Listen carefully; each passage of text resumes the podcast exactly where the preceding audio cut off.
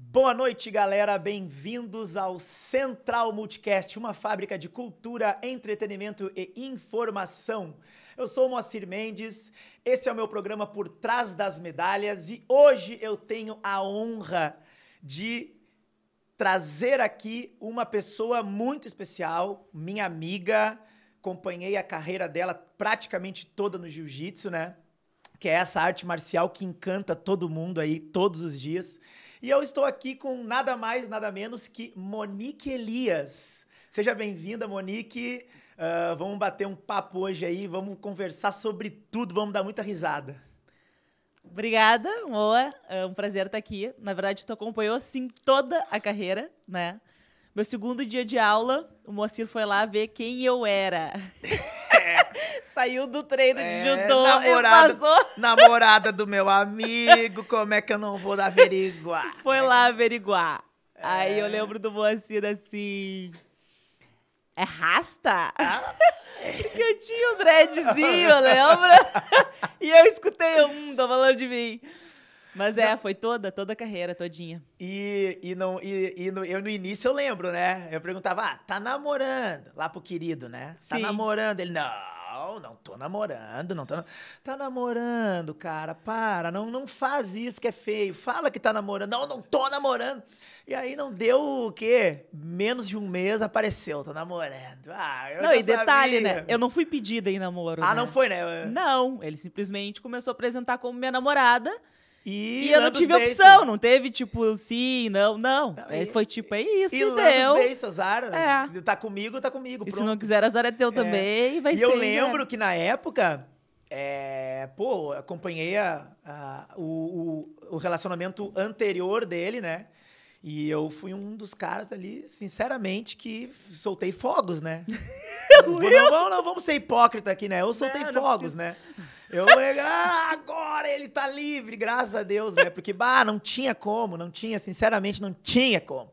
E aí, quando chegou tu ali, eu falei, cara, não me interessa quem ela é, já ganhou, já, já desde que tu não volte pra, né, pra queridinha lá, é essa daí.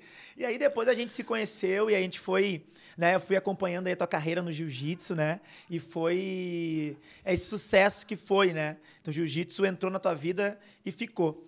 Então, Magra, eu queria te perguntar exatamente isso. Como que foi, né, uh, trocar as passarelas pelo tatame?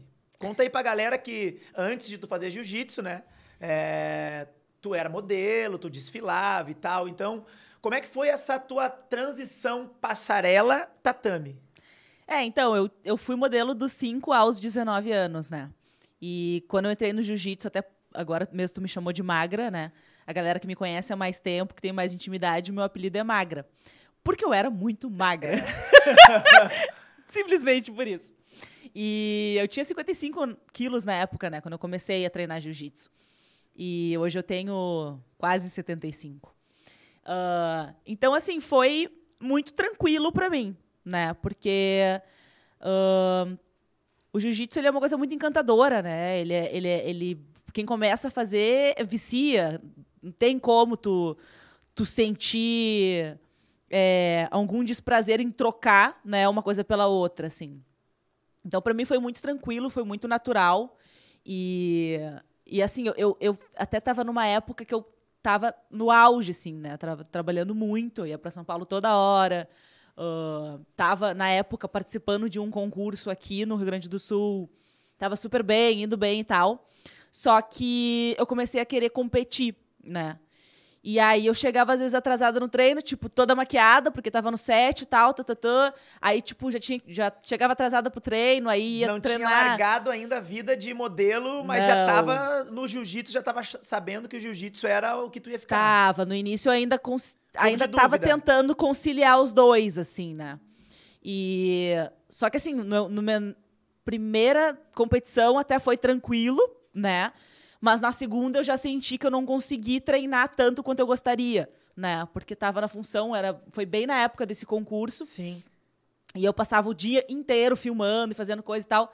Chegava para treinar já cansada, então aquela coisa, né? Tu tem que te dedicar, né? Qualquer coisa na vida, se quiser ir bem, tu vai ter que te dedicar. Então, acabou que eu optei, né, por seguir a carreira de jiu-jitsu, né? Eu queria ser atleta, queria uh, eu desde o meu primeiro campeonato até que a gente foi para CBJJE, Sim, eu lembro. nem eu nem rolava ainda. Lembro, lembro. Tu foi Né? junto com a gente na competição pra assistir, lembra? Pra assistir. Fui pra Ficou São Paulo junto, com vocês. junto com a gente, é, é. fiquei lá no hotel de vocês Lembro, e tal. lembro. Que o Mário pegou o sanduíche, queria levar pro, te... pro ginásio. Sim, Botar chinelão, né? caixa. Roubando a comida do Não, café não, da não, manhã. Não dá, não dá, não dá. Aquela coisa. Pelo amor de Deus. E aí lá, ah, eu. Bah, e aí ele foi campeão, peso absoluto, né, naquele campeonato. Sim. E imagina, ele, absoluto, é, com, sei lá, se- 70, quilos, né? Fez pena, né? Peso pena, então foi né, um super título, assim, um super momento da carreira dele. E, e eu vendo aquela emoção dele, eu falei, eu quero sentir É a mesma isso. coisa. É eu isso que eu quero. quero. eu quero muito isso. E eu nem rolava ainda. Sim, eu lembro. Né? Ele não me deixava rolar. Eu tava vendo umas fotos esses dias e apareceu uma tu de faixa branca paradinha lá atrás. O tatame ainda era azul, se eu não me engano, a lona da Benjamin, Aham. lá, lembra? Ah, então, muito antigo, é. Não, tu de faixa branca. Acho que tu tinha 4 graus já. Tu já devia estar quase pegando azul. Mas eu lembro, assim, a foto, tu paradinha ali, depois lembrar, assim, tipo, pô, né, ah, do nada, assim, não do nada, mas, tipo, tu encarou o jiu-jitsu e, e começou a bot- botar como prioridade mesmo. Tu treinou mais do que muita gente. Eu te via praticamente. E, e às vezes as pessoas pensavam, ah, mas também é namorada do Mário e tal. Mas eu acho que isso tu pode falar melhor que ninguém. É, é, é porque tu era namorada do Mário e ele te incentivava ou isso era teu mesmo? Uma coisa que eu queria saber. Antes de tu fazer jiu-jitsu, tu sempre foi competitiva em tudo que tu fazia ou tu com o jiu-jitsu aprendeu a ser competitiva? Ou de que nem tu falou agora, de ver aquela competição ali do Mário ser campeão peso absoluto, não, é isso que eu quero. Ou tu já era uma guria competitiva em tudo que tu fazia? Eu sempre fui competitiva e ele sempre foi uma inspiração pra mim. Então, eu acho que é um pouco dos dois. E, e foi muito importante pra mim o relacionamento com ele, porque teve muitos momentos que eu quis desistir, né? Logo no início, assim, né? Porque o jiu-jitsu é uma coisa que, no início, ele é um pouco complicado, Sim. né? E assim, normalmente tu, tu chega, às vezes tu pode dar uma maior sorte de pegar uma turma que tá meio que começando contigo, então é uma galera mais parelha e vai ser tranquilo, porque todo mundo mais ou menos no mesmo nível, né? Ah, então, pra mim, não foi muito assim. Eu já entrei, já tinha uma galera mais avançada, tinha uma menina que treinava jiu-jitsu já há Sim. mais tempo, era faixa roxa na Sim. época. E ela me cagava pau. Me cagava pau, entendeu? E assim, eu era faixa branca, não sabia nem amarrar Sim. faixa. Então, assim, era muito frustrante, assim, né, pra mim, que tava começando, né? Então, e eu ia pra casa muito braba, assim, tipo, muito braba. Eu odiava apanhar, né? E eu ia pra casa chorando e falava, eu não quero mais treinar, isso aqui não é pra mim, eu odeio jiu-jitsu. E falava pra ele isso. Falava e- ele. E, ou tu pensava? Falava? Não, eu falava pra ele, porque assim, eu e o Mário, a gente ah, começou a morar junto desde o primeiro dia que a gente começou a ficar. Sim. Então, a gente, tipo, ele ia pro treino junto e eu voltava dali e pra, pra casa, casa. junto. Então, tipo, eu ia resmungando o caminho inteiro, Sim. sabe? E, e ele falava, não, calma, daqui cinco meses tu vai estar batendo nela. Sim. E foi exatamente o tempo que eu que virou o jogo, assim, né? E aí, enfim, daí e isso foi, foi muito legal assim para mim, porque me mostrou como eu não quero agir com as pessoas, Sim. né? Então hoje tu tu é um cara que tu- tu assiste bastante meus treinos, né? E, e eu acho que é bem perceptível assim a maneira que eu treino com uma mulher e a maneira que eu treino com, Com um um homem. É bem diferente, né? Então, eu, eu acho que a gente tem que estar ali para incentivar também. né? Eu acho Sim, que tem que ser claro. divertido pros dois lados. Então, não adianta nada. Tipo, eu, que tenho muito mais bagagem, muito mais hora de rola, né? uh, pegar a menina e ficar espancando, Sim. finalizando 30 vezes. Poxa, que- o que, que ela vai aprender? O que, que eu vou aprender? Ninguém vai aprender nada, entendeu? E então eu acho que tem que ser divertido, sabe, para os dois lados, assim. E como tu falou ali da frustração, eu- essa palavra eu tava na cabeça. Eu acho assim, o jiu-jitsu, ele é, ele é o que ele é e ele transforma as pessoas que começam a treinar pelo fato de seguinte. Eu acho assim, tu estuda para uma prova, tu passa ali o, um mês inteiro tendo aula, tu vai pro colégio, tu não vive sensações no colégio de, de, de Às vezes tu vai pra aula, tu volta pra casa e pronto. Tu foi na aula, tu teve aula de matemática, de português. Tô falando assim, é, gro grosseiramente, né? Pra gente pensar uma analogia. Quando é que tu sente um nervosismo quando tu vai pro colégio, por exemplo? Quando é o dia da prova. Tu teve uhum. que estudar porque tu vai ser testado ali, tu não sabe se tu vai tirar uma nota boa, se não vai. Aí a pessoa. O jiu-jitsu é tão mágico porque tu imagina todos os dias no treino tu lida com sensações de frustração, de medo, de nervosismo, de ansiedade, de. Enfim. Em, em cinco minutos de rola, que a gente chama, que é a hora que é o treino, que é a luta, tu vivencia todas essas sensações e aí tu sai dali assim, sem desnorteado, sem saber, tipo assim, meu Deus, agora eu tenho que lidar com tudo isso. Eu, que nem tu falou, eu apanhei muito hoje. Te vira, vai para casa, deita a cabeça no travesseiro e vai lidar com essa sensação de derrota, de tristeza, de que tu perdeu e amanhã é outro dia.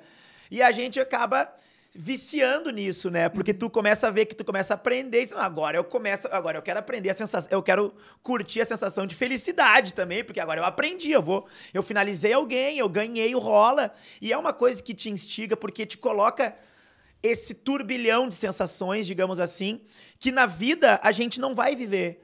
Tu vai passar um dia, às vezes, o que, que te aconteceu no teu dia que foi assim, que tu diz assim, ah, entendeu? Aí tu vai para um treino de jiu-jitsu, tu não quer mais sair dali, porque aquilo ali é tipo, cara, como assim? Tu consegue é um viver todas as emoções. Turbilhão de emoção em uma hora de rola, de treino, entendeu? Então acho que por isso que o jiu-jitsu ele é o que é, entendeu? E ele faz isso com a cabeça das pessoas. É, para mim, isso, né? Eu não sei como as outras pessoas que. Não sei, não sei se pra ti é assim também, ou se tu tem alguma outra coisa a mais que tu possa dizer, ah, o jiu-jitsu tem mais isso também, que foi uma coisa que me fez ficar, ou tu também pensa que nem eu. Pra ti é isso, esse turbilhão de sensações que faz com que a gente queira todos os dias estar tá ali. É, eu, eu, sinto isso também. É, é, é, muita, muita emoção, assim. E só que, claro, eu acho que também tem fases da nossa carreira, né? E que cada fase vai te despertar um, um, um certo Sim. tipo de emoção mais vezes no treino, né? Uh, por exemplo, treinando para mundial, tu não vai sentir felicidade nunca, né? Nunca. Tipo, nunca. É, é, é raiva, é medo, é tensão. É... Mas é aquele pensamento, sentiu sofrer no treino para ter aquele grande finale na competição, né? Pra curtir o dia e da competição. E a felicidade vem na competição. E ela é muito maior porque tu dá valor para todos os dias que tu sofreu em cima do tatame. É isso que é, é isso é a mágica do jiu-jitsu, É a né? mágica do jiu-jitsu. Eu acho que é isso é difícil colocar na cabeça de uma pessoa que não experimentou, que nunca treinou. É. Né? A gente conversar aqui é uma coisa, porque de repente, quem está assistindo a gente agora treina jiu-jitsu, uhum. sabe o que a gente está falando, mas Sim. aqueles que estão que vendo a gente agora, que estão assistindo ao vivo o podcast, pessoal, é uma coisa assim que é uma sensação é inacreditável, né? A gente está puxando, claro, a brasa para o nosso lado. Eu acredito que o esporte em si, ele te dá essas sensações assim, né? De desafio, de, de, de coisas que tu na vida, na tua vida, na tua vida normal, tu não tem, né? No dia a dia. Mas o jiu-jitsu, sem dúvida, é uma das, do, uma das, das artes marciais, né? Ou a arte marcial que eu acho que te coloca todas essas sensações ao mesmo tempo, né? E eu acho que todas essas sensações, elas te preparam para a vida, né? Porque que nem tu falou, assim, ah, quando tu vai para aula e tu tem uh, o dia da prova, que tu sente a tensão e tal, uh, é uma parada que eu, agora, vivenciando, uh, cursando uma faculdade, né? E tendo que fazer prova Sim. e tal. Cara, a sensação é que eu tô indo lutar um campeonato. E eu fico, na verdade, mais nervosa em fazer a prova, né? Só que o, o jiu-jitsu, ele me deu o caminho. Sim. Da disciplina. Então, eu, normalmente, sou a melhor aluna da turma. E eu não sou uma pessoa que gosta de estudar. Sim. Mas eu sei que pelo caminho que eu trilhei dentro do jiu-jitsu, que eu tenho que ter disciplina, que eu tenho que me dedicar, e o resultado vai vir, né? Então, é, eu sei que se eu não tivesse vivido o que eu vivi dentro do jiu-jitsu, eu não seria a melhor aluna que eu sou Sim, hoje, entende? Então, assim, é, cara, é, foi essencial para mim, assim, sabe? Essencial. Uh, tu saber lidar com emoção, tu saber te colocar também no lugar, saber a hora de falar, saber a hora de, né, de ficar quieta também. Sim. Porque isso tudo a gente tem, né, no, dentro do, do do, da arte marcial, Sim. né? Essa hierarquia, né? Uh, e eu acho que isso é, contribui muito para todas as áreas da vida, assim, né? Inclusive controle de emoção, né? Que é uma coisa que realmente, assim, eu antes do jiu-jitsu era uma pessoa e de... hoje Sou outra completamente diferente, né? Então, assim, quem me conheceu há 12 anos atrás, hoje não me reconhece. Não reconhece. Mas assim, é, uh, tu começou com 19, né? No jiu-jitsu que, eu, que eu me lembro, né? Sim. Uh, uma coisa assim uh, que eu acho também importante a gente, a gente saber de ti é assim. Tu já, tu já teve a tua carreira como atleta, que a gente sabe ali de todos os títulos que tu já teve, desde a faixa branca até a faixa preta. Hoje tu não compete mais, tu decidiu que tu. Hoje em dia o jiu-jitsu para mim é uma diversão, é, é, um, é para eu desopilar, eu preciso do estar tá no tatame porque faz parte da minha vida. Uh, hoje em dia tu não é mais atleta, tu viveu intensamente essa vida de atleta nos anos que tu tava ali, que tu tava, é, que tu te propôs a ser atleta. Uhum. Uh, por exemplo, tu te, tu, tu acha que eu vejo muita gente nunca mais botar um kimono depois que ah, eu me aposentei, esse papo de me aposentei. Pra ti, existe isso? Eu me aposentei, não vou mais botar kimono, pendurei, não treino mais? Ou tu acha que o jiu-jitsu ele vai fazer parte da tua vida durante praticamente a tua vida toda. Enquanto tu puder estar tá no tatame, tu vai estar tá no tatame, mesmo sem a intenção de ser atleta, sabendo que tu não é mais atleta. O, o, o que que é, até que ponto tu acha que o jiu-jitsu ele ainda influencia em tudo na tua vida? Eu sei que eu vou treinar jiu-jitsu até o último dia da minha vida. Eu sei disso. É, é uma coisa que, para mim, ele é o que man... é o meu regulador, sabe? Ele é o meu remédio. Ele Tem gente é... que paga psicólogo, psiquiatra e tu treina jiu-jitsu. E eu treino jiu-jitsu, entendeu? é Tem gente que toma tarja preta, e eu treino jiu-jitsu, jiu entendeu? E, e é muito louco, assim, porque é uma coisa que às vezes eu tento explicar para as pessoas que não fazem. Assim, eu falo, tem que fazer, uh -huh. tem que fazer. E as pessoas meio que, ah, não sei o quê. E tipo, cara, tem que fazer, tá ligado? Tem que fazer, tu tem que sentir isso. É incrível, é maravilhoso, é a melhor coisa do mundo. E eu, eu fico muito, sinceramente, fico muito puto com um cara que fala assim: ah, eu, é, quando eu era atleta. Pô, cara, tu morreu? Acabou pra ti a vida? É isso? É quando tu era atleta, mas, cara dá para seguir treinando sem. Não tem porquê. Ser atleta é uma coisa e usar o jiu-jitsu e seguir fazendo jiu-jitsu pra tua vida é outra. Não quer dizer que tu não é mais atleta, tu parou o jiu-jitsu, não tem mais o porquê treinar. Até porque o jiu-jitsu eu acho que é, o jiu-jitsu não é um, um, esporte só de rendimento, de, de, de, de é, é, resultado. O jiu-jitsu é um, é, uma, é, é, uma, é um estilo de vida para mim. eu não também. consigo me ver sem o jiu-jitsu, independente se eu, eu. Eu competi, não lembro qual foi a última vez, mas eu, cara, eu quero estar no tatame. Sim. É que nem tu falou, é. Botar o kimono e estar tá ali, só pelo simples fato de estar tá ali, já é uma terapia que eu vou sair dali assim, sabe? Com uma sensação de que, meu Deus, cara, que coisa boa. É. Então, assim, a gente. Eu fico, às vezes, muito puto com um cara que fala pra mim, ah, que quer contar a história, mas o cara nem chega perto de mim saudosista, cara saudosista, entendeu? Não, mas pra nós, né, mocinha? Pelo amor que, de tipo Deus. tipo assim, quantas desculpas a gente bah, poderia dar, né? Não, meu Deus, um milhão. Eu, eu, eu, sinto isso também, assim, às vezes a galera, ah, não tô indo treinar porque eu quebrei o dedo. Ah, pelo amor de Deus. E aí eu fico assim... Quantas cirurgias tu tem?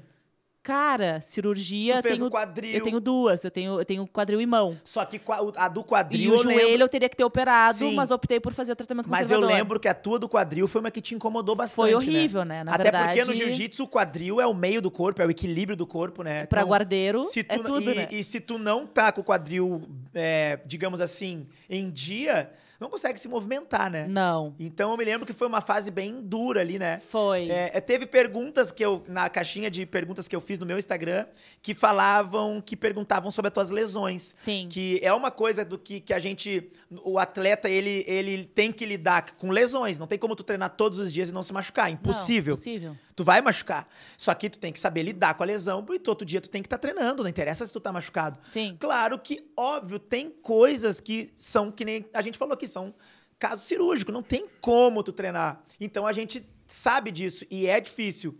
Por isso que eu falei que eu lembrei da tua do quadril, porque foi uma que eu lembro que tu sofreu bastante, né? Depois que tu voltou para se adaptar de novo, né? É, é, é, é, é complicado, assim, né? Porque só que sabe que a, a, do quadril foi muito louco porque primeiro que eu posterguei anos a cirurgia. Sim. Então eu sofria muito mais do que as pessoas um dia uhum. souberam, né?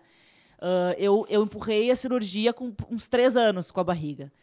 Até que chegou o momento que eu estava treinando, omoplata, que 10 é um, que minutos. é um golpe que precisa, para quem não tá, quem não faz jiu-jitsu, omoplata é uma técnica que tu precisa girar o quadril para tua perna poder alcançar um ângulo que se tu não vira o quadril, ela não chega. Então, se, se não tem o quadril, é impossível fazer. Impossível. E eu fiquei 10 minutos num omoplata, dando um omoplata.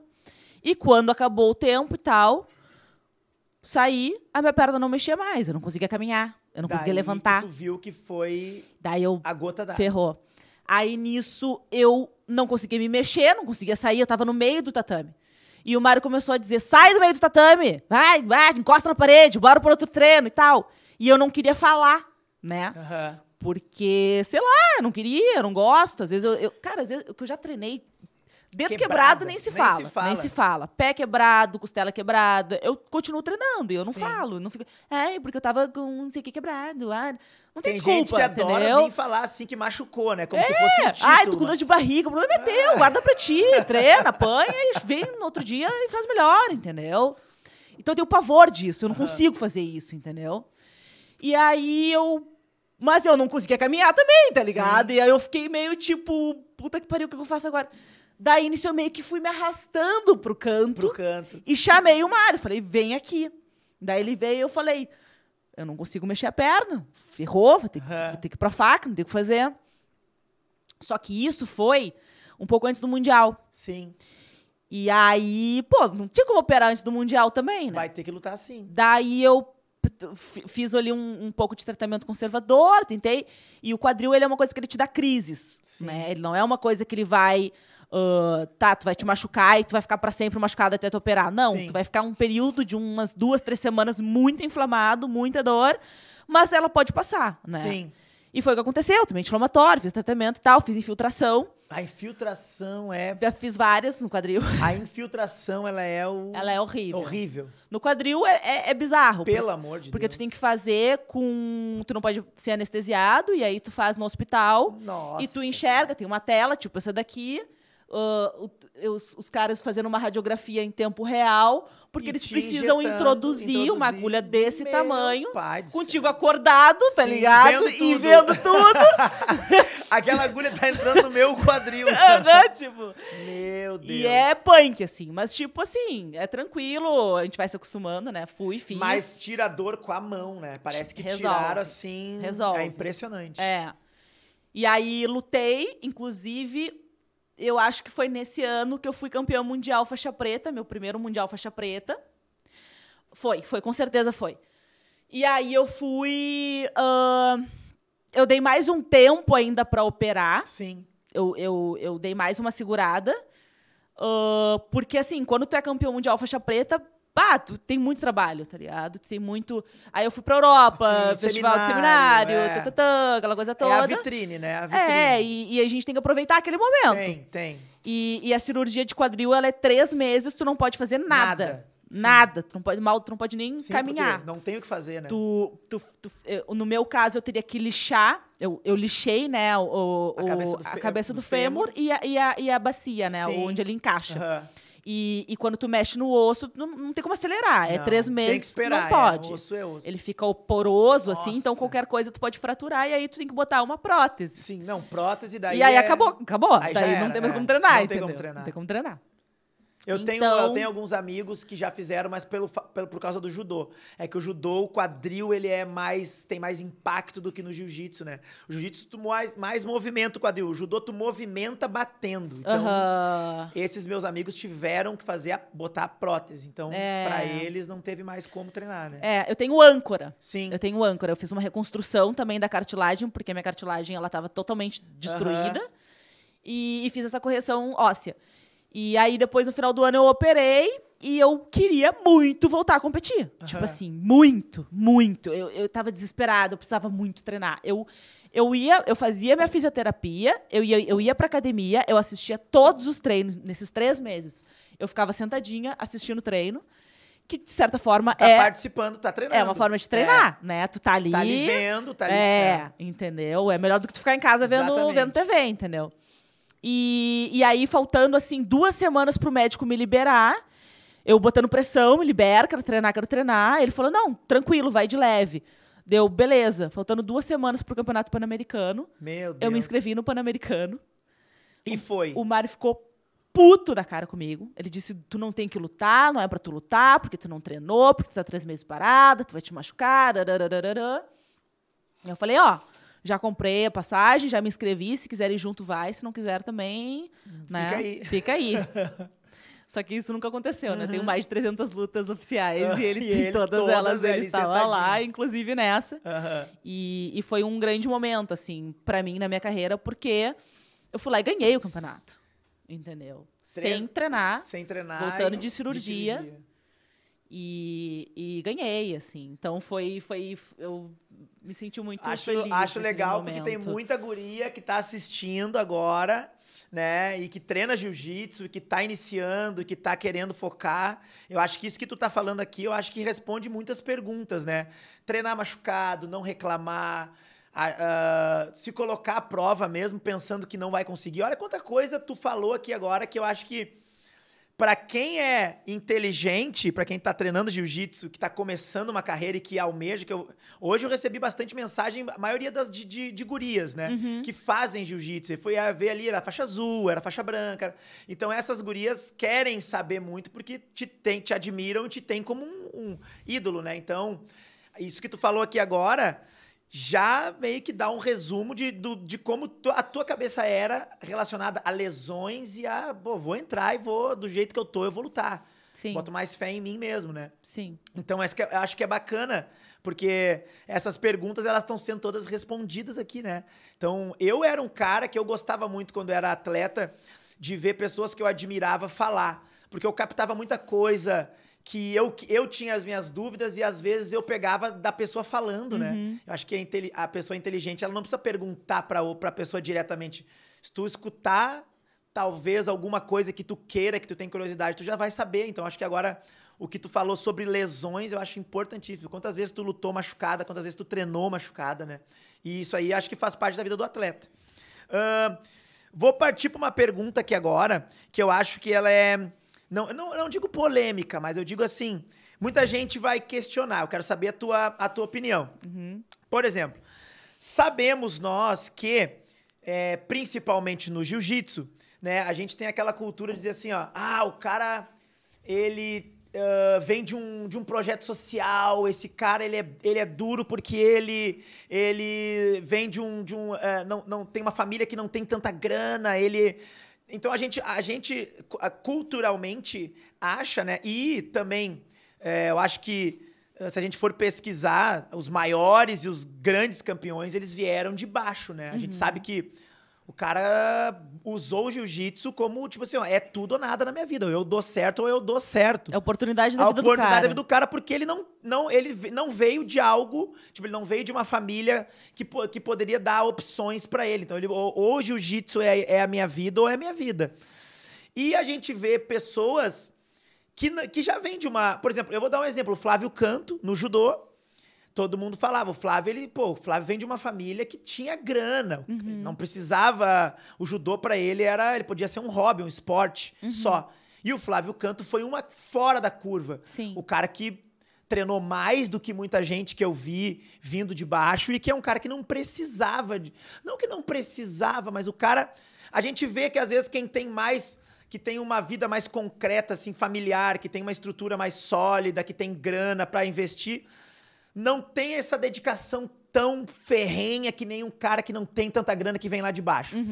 Qual é a tua opinião, tá? Tipo assim, a gente sabe, né? Tu vem de uma família que te deu uma estrutura. É, tu entrou no jiu-jitsu, já tinha uma estrutura. Sim. Tu não, tu não usou o jiu-jitsu como, ah, minha vida tá aqui no jiu-jitsu, eu vou ganhar o dinheiro aqui se não te. Se O eu não- jiu-jitsu não... era a única oportunidade que eu tinha não na vida. era. Não entendeu? era. Então, não assim, era. tu entendeu a minha pergunta. Foi uma acho que- escolha. E assim, é, o que que acontece? Até a gente... é, eu não sei se eu sou o melhor exemplo pelo seguinte. Eu vim de um projeto social do judô quando eu tinha oito anos de idade.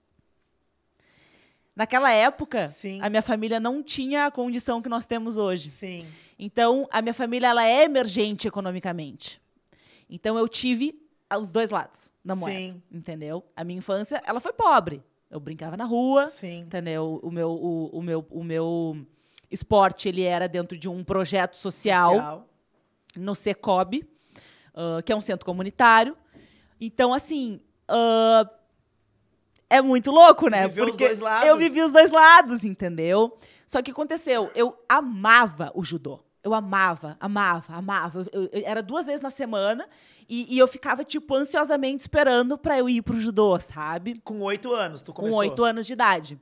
Eu cheguei a competir, né? Eu fiquei em segundo lugar na época. Meu pai não queria que eu competisse. Sim. Então eu acho que isso também foi uma coisa que me instigou, depois mais velha, por essa questão do meu pai não querer que eu competisse naquela época. Sim. Eu depois, pra irritar ele, Ah, vou competir. é o que eu farei da minha vida. Né? Mas ele já com outra cabeça também Sim. me apoiou 100%. Aham. Graças aos meus pais, eu tive condições de viver pro jiu-jitsu, né? Então, é, tem isso também, sabe? Só que o lance foi o seguinte: eu fazia parte de um projeto social, né? Amava e tal. E os meus pais, como, né, foram ascendendo a condição financeira, a gente teve que sair da vila que a gente morava. Aham. E aí nós fomos morar perto de, o- da, do Colégio Farroupilha, que é uma das melhores escolas de Porto Alegre, né? Ah, e eu estudava numa escola pública, né? pro Farroupilha. Fazia um projeto social, e aí, do nada, eu fui pro Pum. Farroupilha e, tipo, outra vida, outros amigos, outra história, outra, né? Completamente Sim. diferente, assim. E isso me deixou muito revoltada, porque eu queria ficar lá onde eu tava, porque era lá que eu tinha Sim. o esporte que eu amava, eu era lá que meus amigos estavam, né? Enfim.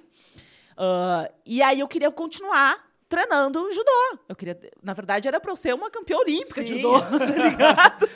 E E com certeza seria. Se tivesse colocado no judô a mesma energia que botou no jiu-jitsu, né? é, eu acho que eu seria uma Sim, boa atleta, sim. sim.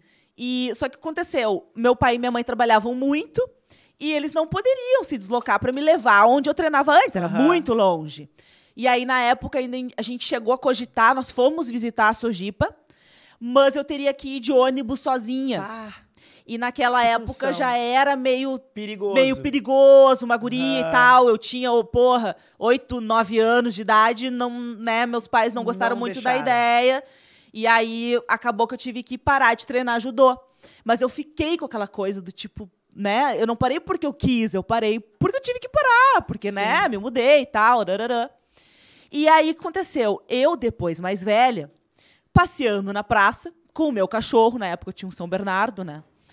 Ah, conheci o Mário Reis. Ah, essa pergunta eu ia fazer. Agora tu tá. Essa pergunta. Como que foi a história do cachorro? Que ele Então. falou pra mim, ah, eu conheci ela passeando com o cachorro. Só isso tá bom, já fica sabendo e pronto. Agora eu quero saber essa história, já que ele não me contou, quero saber. Como é que foi que tu Só que o conheceu? que acontece? Aí era o Zion e o Marley. O Sim. Marley era o meu São Bernardo e o Zion era o labrador dele. Aham. E o Marley tinha, era um cachorro de 50 e poucos quilos, que andava na coleira e eu ainda colocava focinheira nele. Sim. Porque ele não era um cachorro que atacava, ele era super querido, super manso. Mas, se algum cachorro viesse atacar ele, ele se defendia. Sim, claro. Só que ele era um São Bernardo, tipo assim, né? Uma boca Grande, gigantesca. gigantesco. Ia dar maior estrago, então eu pô, andava com o bichinho certinho, tudo, tudo, tudo correto. E o Mário andava com o Zion solto, Lembro. sem coleira, sem nada, e o Zion fazia o que queria. Aí você tava. Zion! Zion! Zion! E o tal do cachorro não obedecia em nada, entendeu? E o Zion era brigão. E o Mário tinha que andar com o cachorro na coleira. Mas não andava, né? Até hoje ele é assim, ele não, não respeita Não, as não, regras, nada. né? Zero respeito. É, é o Mário. E aí, um dia, o Zion veio atacar o Marley. Ah, e aí que foi a fusão? E o Marley de focinheira. E aí começou a brigalhada e tal. Só que nisso o Marley deu uma patada no Zion. O Zion saiu rolando lá. na- é- era um barranco, Sim, assim, né? a praça tinha um barranco, né? O Zion rolou o barranco abaixo. Eu fiquei com pena, porque, tipo, né? Pô, prende teu cachorro e tal. E eu comecei a discutir com o Mário. E aí, Mas nisso... e como é que foi essa abordagem? né? Como é que é? Eu, eu já vi vocês dois já meio que já se bicando várias vezes. Como é que foi? Tu falou, segura esse cachorro aí! Como Foi é que... tipo isso, assim. Como é que tu anda com esse cachorro solto? E ele? Você quer? E aí ele veio todo calmo, assim. Calma. Calma. aí ele começou. Eu não lembro exatamente como que foi, mas foi meio que assim. Ah, ah, eu não vou discutir contigo, eu não vou brigar contigo, porque eu tava assim. Eu tava. Ah, querendo né, matar querendo ele. Matar ele, assim. Ah, aí ele disse assim, cara, é que assim, a minha vida, ela já é uma luta. Então, eu não tenho por que ficar aqui lutando, brigando Já introdu, já querendo te dar uma introdução no. E eu bem desligada, nem me Aham. dei conta, nem olhei as Sabe, orelhas Deus, e é coisa. tipo, vida é uma nem, luta. é, tô um pouco me lixando, prende os cachorros, né? E aí, nisso, ah, daí eu, tá, mas, e aí eu, e eu, ah, naquele, né, aquelas, Aham. querendo matar ele, e ele todo calminho, assim. E aí ele foi meio que conversando, E e, foi eu meio, e foi me amansando, né? Aham. E aí eu, eu, o que que tu faz? Daí ele, Aí vou, começou a conversar. Daí a gente começou a conversar. Daí ele assim: Ah, então, eu sou professor de jiu-jitsu. E eu nem sabia o que era jiu-jitsu. Deu, o que, que é jiu-jitsu? Daí ele assim: Sabe o que, que é judô? E eu, com aquela minha paixão Claro. antiga, né? Aquele meu me desejo que nunca foi saciado. Me pegou na curva. Me pegou no. no, no, no, no ó, foi. Aí ele pegou eu, sim, claro que eu sei que é judô. Sou faixa cinza de judô. Aí ele assim, então, o judô ele começa em pé, né? Sim. Cai no chão, acabou. Um dos dois ganha, né? Eu sim, dele. Então, o jiu-jitsu começa ali. E aí eu, aonde é que eu assino? Aonde que eu assino que eu quero, né? E aí, só que assim, ahn, na época eu tinha vergonha, assim, sabe? De Sim. ir sozinha, assim, numa academia Claro, e tal. mais que é um esporte praticamente todo, totalmente de homem, né? Quando eu cheguei na academia, era homem. a proporção era essa, Sim. era 200 homens Uma- e uma uma menina. menina, E é. uma menina. Então, assim, ah, eu fiquei meio com vergonha de, de ir, sabe? Então, eu, eu meio que tá. Mas ele te convidou, ele falou, aparece lá. Convidou, Sim. e aí a gente acabou de- que a gente sempre. A gente começou a ir nos mesmos Na horários. praça- na né, praça, na praça, com, com os cachorros Aham. e tal. Nossos cachorros acabaram até que ficaram amigos, ficaram, foi mais tranquilo, assim. Sim. Então, aí a gente. Um dia, um amigo nosso em comum, que também frequentava a praça, né? Primeiro que um, um cara, na época, e aí olha que, que rateada. Eu ficava com um cara que eu era apaixonada pelo cara. Apaixonada pelo cara. E o cara um dia me viu conversando com o Mário. Ah.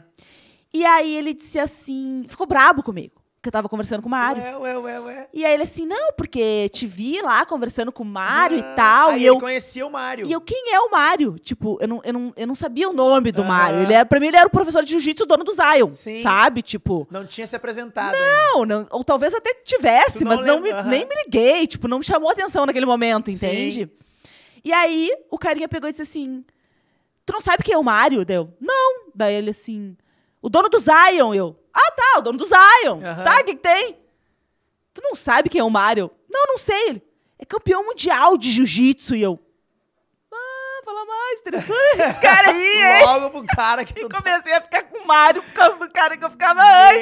Meu Deus. E isso eu nunca contei pra ninguém, né? Eu sempre falo, não, a gente se conheceu por causa dos cachorros e tal. Aham. De fato, a gente se conheceu por causa dos cachorros. Mas, Mas eu o comecei cara a que ficar ficava com contigo ele, fez a propaganda. fez a propaganda, entregou de ele bandeja. soubesse, se ele Aham. soubesse. Não, assim, ó. Deu de bandeja. Deu de campeão bandeja, mundial. fez o filme, né? Daí eu, pô, vou investir nisso aí, né? Aham. Aí tá, lá pelas tantas, passou algum tempo, né? Um amigo nosso em comum disse: Ah, eu vou ir lá fazer uma aula de experimental com o Mário. Sim. E eu, ah, Agora e é era meu amigão, era meu melhor amigo na época, assim.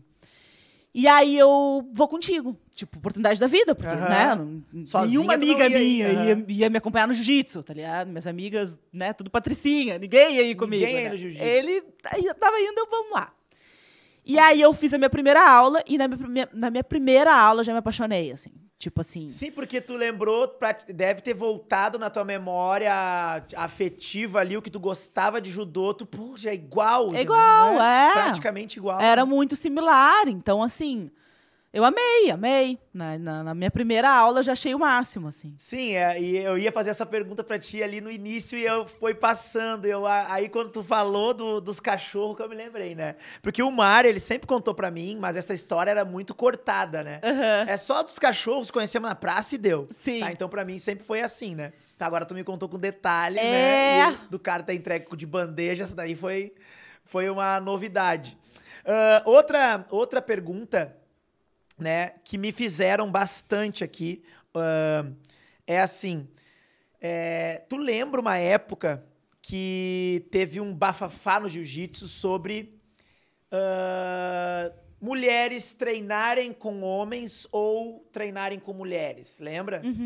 E teve, não teve uma vez Essa é só. uma polêmica que ela vai e volta, ela né? vai e volta. É, ela, é ela, es- cíclica. ela esfria e daqui É. a pouco aparece alguém de novo que, que esquenta ela, né? Sim.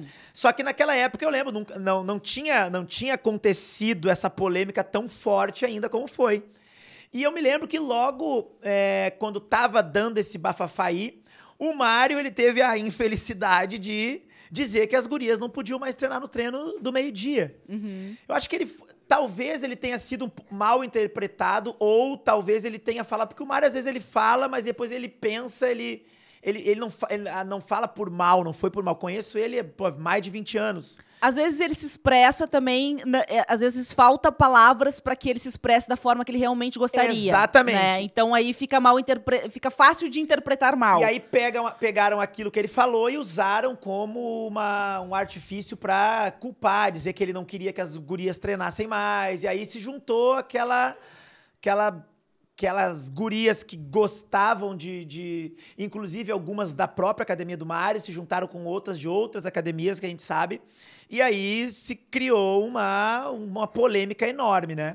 E que, que nem tu falou, essa polêmica ela vai e volta o tempo inteiro. Ah, qual é a tua opinião? Tu foi uma, uma guria que se criou treinando no meio de homem, né? E, por outro lado, existem academias que têm treino feminino, que é só mulher treinando, né? Qual é a tua opinião, tá? Eu quero saber a tua opinião hoje, tá? Hoje, com a tua maturidade, com a tua experiência, o que que tu acha? Tipo, pra ser campeã, tu acha que daria pra treinar um treino só de mulheres? Te- Teria como tirar uma campeã se fosse um treino só de mulheres? Ou tu acha que não? Que tem que treinar com homem. Se quer ser campeã, tem que treinar com homem. Qual é a tua opinião a respeito disso? Cara, eu acho que assim, ó, nada é impossível, tá? Agora, eu teria que ter um nível de time feminino, tá? Muito elevado, o que é raríssimo, né?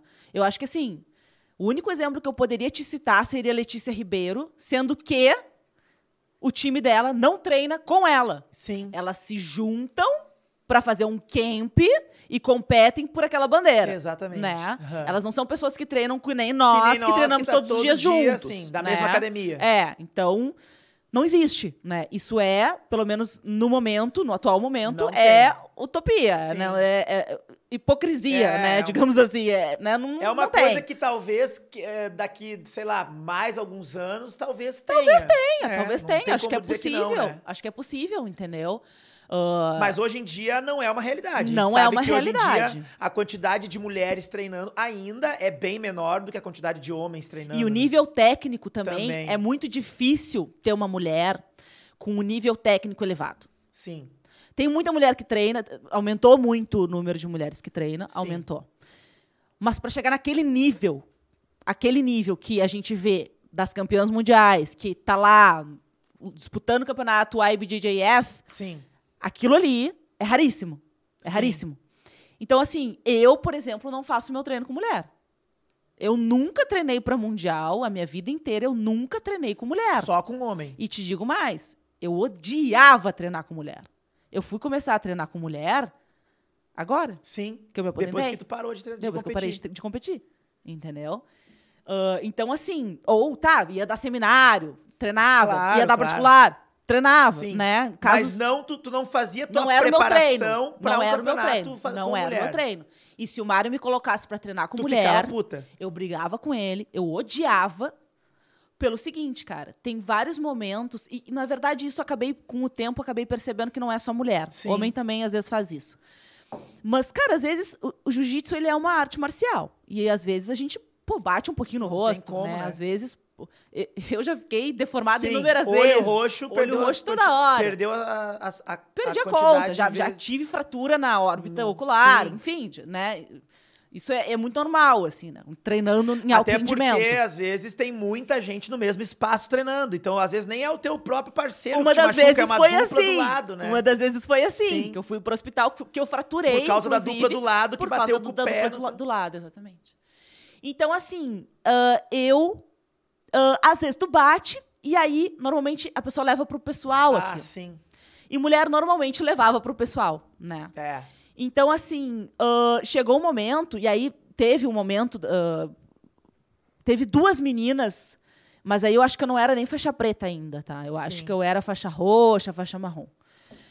Ah, uma que reclamou, que foi a que, a que me bateu durante cinco meses, e aí depois começou a apanhar e começou a achar ruim. E aí reclamou, dizia que eu queria machucar ela e tal. Nunca machuquei Sim. na vida. Só que, tipo assim, cara, tu me finalizava cinco, agora tô te finalizando 15. O problema é teu, né? Eu aguentei os cinco meses, Aguenta agora aguenta agora. a tua vida inteira, entendeu? E, e aí começou a ficar uma coisa meio assim e tal. Daí eu falei pro Mário, Mário, não, não, me, não me coloca pra treinar com ela, entendeu? Porque eu não quero ter um problema pessoal com ela. Sim. Não é pessoal com ela, eu tô aqui pra treinar, entendeu? Mas tu quer treinar duro, tu não quer. Quero treinar duro, Óbvio. entendeu? Eu não quero ficar me preocupando. Cheio de dedo, não posso fazer isso que ela vai É, reclamar. pô, eu vou te machucar. Sim, ou, claro. Entendeu? Então, assim. Ah, era muito chato isso, Sim. sabe? Eu ter que ficar cuidando e ainda eu, eu, eu tenho esse meu temperamento que eu sou muito direta, eu sou, eu sou, né, despachada e tal. E aí, às vezes, acaba parecendo assim que é maldade minha. Aham. E não era, tá ligado? É que tu, é que tu pensa alto, né? Tu Penso tá- alto. Pensa alto. Eu tenho uma, sai. Me lembro que agora, ultimamente, acho que foi o ano passado, eu tava saindo ali da, da- do treino das 10 da manhã, né? Que eu dou aula na Sojipa, depois que eu fico ali, eu tomo um chimarrão com o Mário, assisto um pouco o treino das 10, às vezes eu treino e vou pra Sojipa que eu tenho que dar aula meio-dia. E eu assisto ali o treino, né? E teve um ano passado uma, uma cena que eu. E depois eu me mijei de rir com o Mário. Que o Mário falou assim: Meu, ela não muda, meu. Ela não muda. Não sei quem é que deixou uma garrafa térmica no canto, assim, que tu tava treinando, assim, de chimarrão e alguém tava. Eu não lembro quem que tava com aquela garrafa térmica no meio. do- Aberta. Aberta, assim. Com a água fervendo Água dentro. fervendo. Daí tu- dentro do tatame, com a galera aí, rolando. Uma galera rolando e deu um silêncio, daqui a pouco tu gritou bem alto. Quem foi o retardado que me deixou uma garrafa térmica aqui? Daí eu me lembro que tava com o chimarrão na mão, assim, se tremeu, assim. Foi, buscou a garrafa, ficou num canto, assim, e tu seguiu treinando como se nada tivesse acontecido. Aí o Mário me olhou assim e falou assim, meu, ela não muda, meu, não adianta, meu. Mas vai dizer que não foi verdade. Tudo bem, eu poderia ser mais delicada, mas. Porra, retardado, cara! Esse negócio cai aqui vai queimar alguém, entendeu? Mas o tatame inteiro ouviu, né? Porque tu gritou num silêncio, assim, até o cara que não tava com chimarrão se culpou naquela hora ali, né? Mas pode ter certeza que todo mundo que tava presente naquele treino nunca deixou uma Nunca garrafa mais, térmica. Não teve mais garrafa térmica aberta na beira do tatame. Foi uma lição. Que horror. mas é, é, então, mas assim, voltando no assunto ali da, da- eu acho assim, né? Claro que eu tenho, eu tenho a minha academia. Tem o lado que nós estamos falando que é do da de tu teu de querer ser atleta campeã, então claro, tu vai querer treinar com homens pelo fato de tudo que tu falou agora aqui. Eu acho que se tivesse um time de alto nível de mulheres, talvez daria. Mas não é a realidade Não das é academias, realidade. né? A quantidade de, de, de mulheres é muito menor relacionada à quantidade de homens. É. Mas tem um outro lado também, Magra, que eu acho assim. Por exemplo, se uma guria quer começar a fazer jiu-jitsu, tá? Ela achou muito legal o jiu-jitsu. Uhum. Só que ela tem um namorado e que o namorado não gosta do jiu-jitsu. Uhum. O namorado não vai achar legal ela ir ali treinar porque ele não sabe que uma- o, o jiu-jitsu é uma arte marcial que, independente se eu tô treinando com uma mulher, eu a primeira coisa que eu vou ter é respeito. Sim. Eles acham que a gente tá ali se esfregando. Aham. Então, tipo assim, eu já cansei de perder alunas Sim. porque o namorado não deixou treinar. Em sim. Então, tipo assim, ó, a gente se obriga a criar uma turma Aham. feminina porque os queridinhos Uhum. vão dizer assim: ah, só com mulher tá bom. Aham. Não pode ter homem. Sim. Então, tipo assim, ó, olhando por esse lado, tem- é, é um pouco diferente. Eu acho que eh, talvez as turmas femininas elas são mais voltadas pela prática do jiu-jitsu como esporte. Não Sim. talvez. Claro que daí eu quero ser campeã. Aí é a linha de raciocínio que tu tem. Aham. Tem que treinar com homem. Eu É. também sou dessa, dessa linha de raciocínio. Porque é ali onde tá o alto rendimento, ali onde tá o nível. A régua que tu, pra tu chegar a ser campeã, tem que ser assim. Sim. Se tu ficar naquela turma ali só das meninas que não podem treinar porque talvez o namorado não deixa, porque talvez o marido não quer, e o que o cara não faz jiu-jitsu que não entende, não tem como tirar uma campeã dali. Impossível. Sim. Então tem os Bom, dois primeiro, lados. primeiro que. Vamos lá. Até saiu fugindo um pouco do assunto, mas aí não vai ser campeão mundial aceitando que o teu namorado te diga que tu não vai poder treinar com Exatamente. fulano e com ciclano. Já, já esquece. já- Enfim, essa menina já não vai ser ele. campeã mundial. Claro. Termina com ele e faz Lógico. solteira. Lógico. Tu pode ter onde tu quiser. Óbvio. E ainda arranja um namorado do- do- ali do jiu-jitsu também. que entende entendeu? o que, é. Mas o lance é que, assim, ah, hoje eu aprendi. ah, hoje eu gosto de treinar com mulher. Sim. Hoje eu peço pra treinar com mulher, né? Por quê? Eu acho que é um treino diferente. É um treino técnico, Sim. né? Não vai ter tanta força. Não tem nada de força, É. né? Comparado a mim, principalmente, né? Eu sou, eu, eu tenho uma força diferente, né? Em relação às outras mulheres e às vezes até eu me sinto muito mais forte do que alguns homens, né? Imagino que seja técnica, que seja mais experiência Claro. e tal, mas eu sinto, né? E então assim, o que que eu faço? Eu peço para treinar com mulher porque eu quero treinar técnica Sim. com ela. Então, eu, em nenhum momento eu vou fazer força com ela.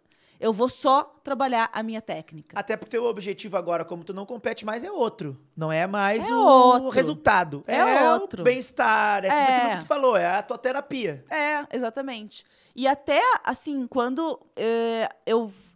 Bom, em 11 anos de carreira, eu sempre, antes do Pan-Americano e antes do Mundial, eu viajava um mês antes para Los Angeles para fazer meu camp. Sim.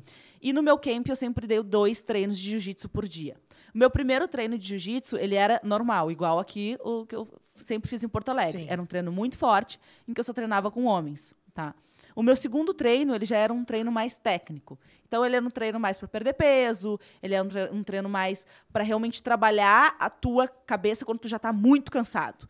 Então, só te resta técnica, né? Estratégia, inteligência, é outro tipo de treino. Nesse meu segundo treino, eu sempre treinei muito com mulheres também, Sim. né? E então, às vezes tu tem que saber também usar a ferramenta que tu tem, né?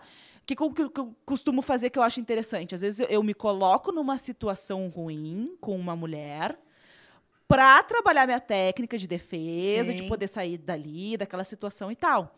E tanto que, por muito tempo, quando às vezes eu não tinha treino para.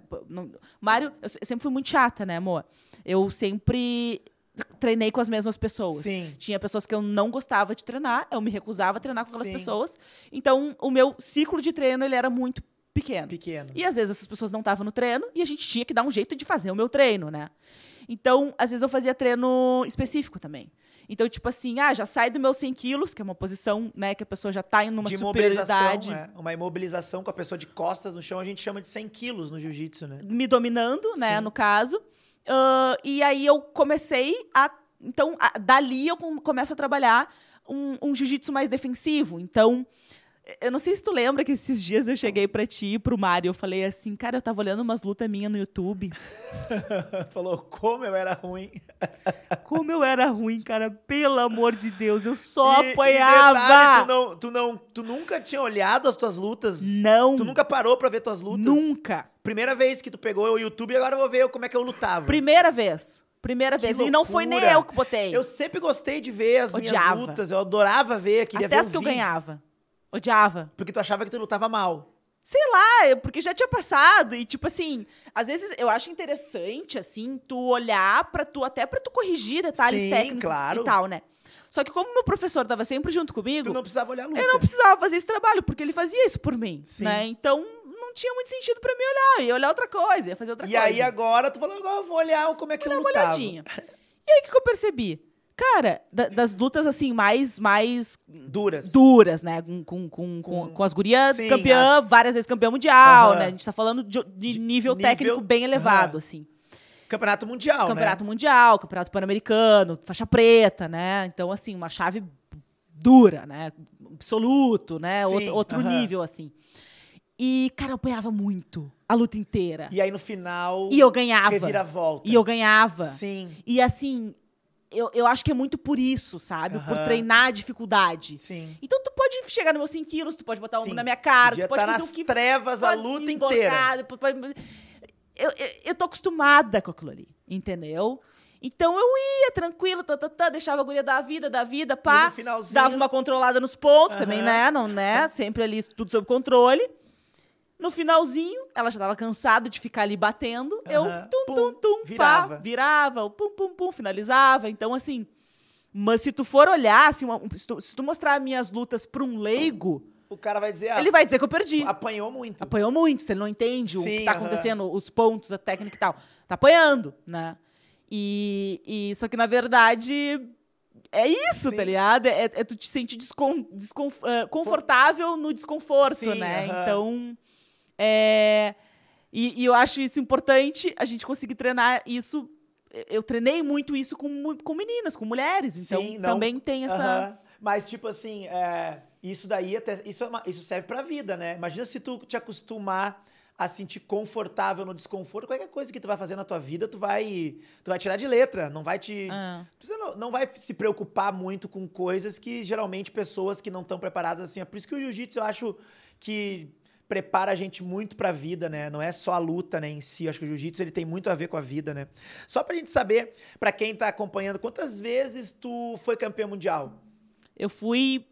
eh, Então, em todas as faixas, né? O jiu-jitsu ele tem azul, cinco, cinco, cinco faixas. Cinco faixas, branca, azul, roxa, marrom e preto. Eu fui campeã mundial peso e absoluto até a faixa marrom.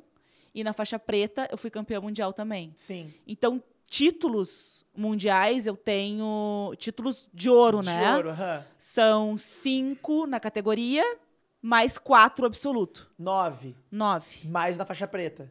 Mais faixa preta. Não, não, já contando um da faixa, preta, é da categoria. Então Sim, são então, cinco Cinco mais quatro. mais quatro. Nove. É. Nove títulos mundiais. Nove títulos Pan-americano. Tu lembra? Pai, eu não lembro. Mas deve ser mais ou menos Sim, isso, porque, porque eu lutava sempre lutava o mesmo. sempre o mesmo, é, né? sempre É. o mesmo. Tu Mas eu acho que eu tenho, ma- eu tenho, eu tenho mais absolutos pan. Pan. É. O absoluto, pra quem tá assistindo a gente e que não acompanha jiu-jitsu, é a competição sem limite de peso, né? O jiu-jitsu, ele tem categorias. A, a- cada, cada atleta se encaixa dentro de uma categoria, né?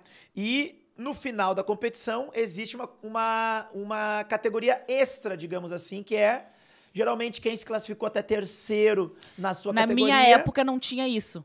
Era qualquer um que quisesse. Era lutava. qualquer um. Então eu já cheguei a fazer 12 lutas Meu em um dia. Deus do céu. É. E aí lá pela faixa roxa que eles Que eles começaram, a, começaram limitar, a limitar, porque senão não tem como, Porque senão né? não tinha como. A pessoa imagina- perdia na primeira luta Ah, e se inscrevia no absoluto. Não, não, não tem como. É, então agora é- é- tem que classificar, É, né? Agora é assim, né? Até os três primeiros classificados têm o direito de se inscrever no absoluto. Então diminuiu É. muito assim o número de pessoas, mas o absoluto é a, é a cereja do bolo, digamos assim, né? Sim. O atleta, ele não se contenta só em ser campeão mundial na sua categoria. Ele quer ser campeão categoria e absoluto, que é o ápice É. do jiu-jitsu, né? No meu caso, eu não tive muita opção, né? Sim. Era, eu era Ou tu obrigada. luta, ou tu não luta. Eu era obrigada a É, lutar ou tu luta ou tu absoluto, luta, né? Não tem, Querer não. eu nunca quis, né? Mas eu era obrigada.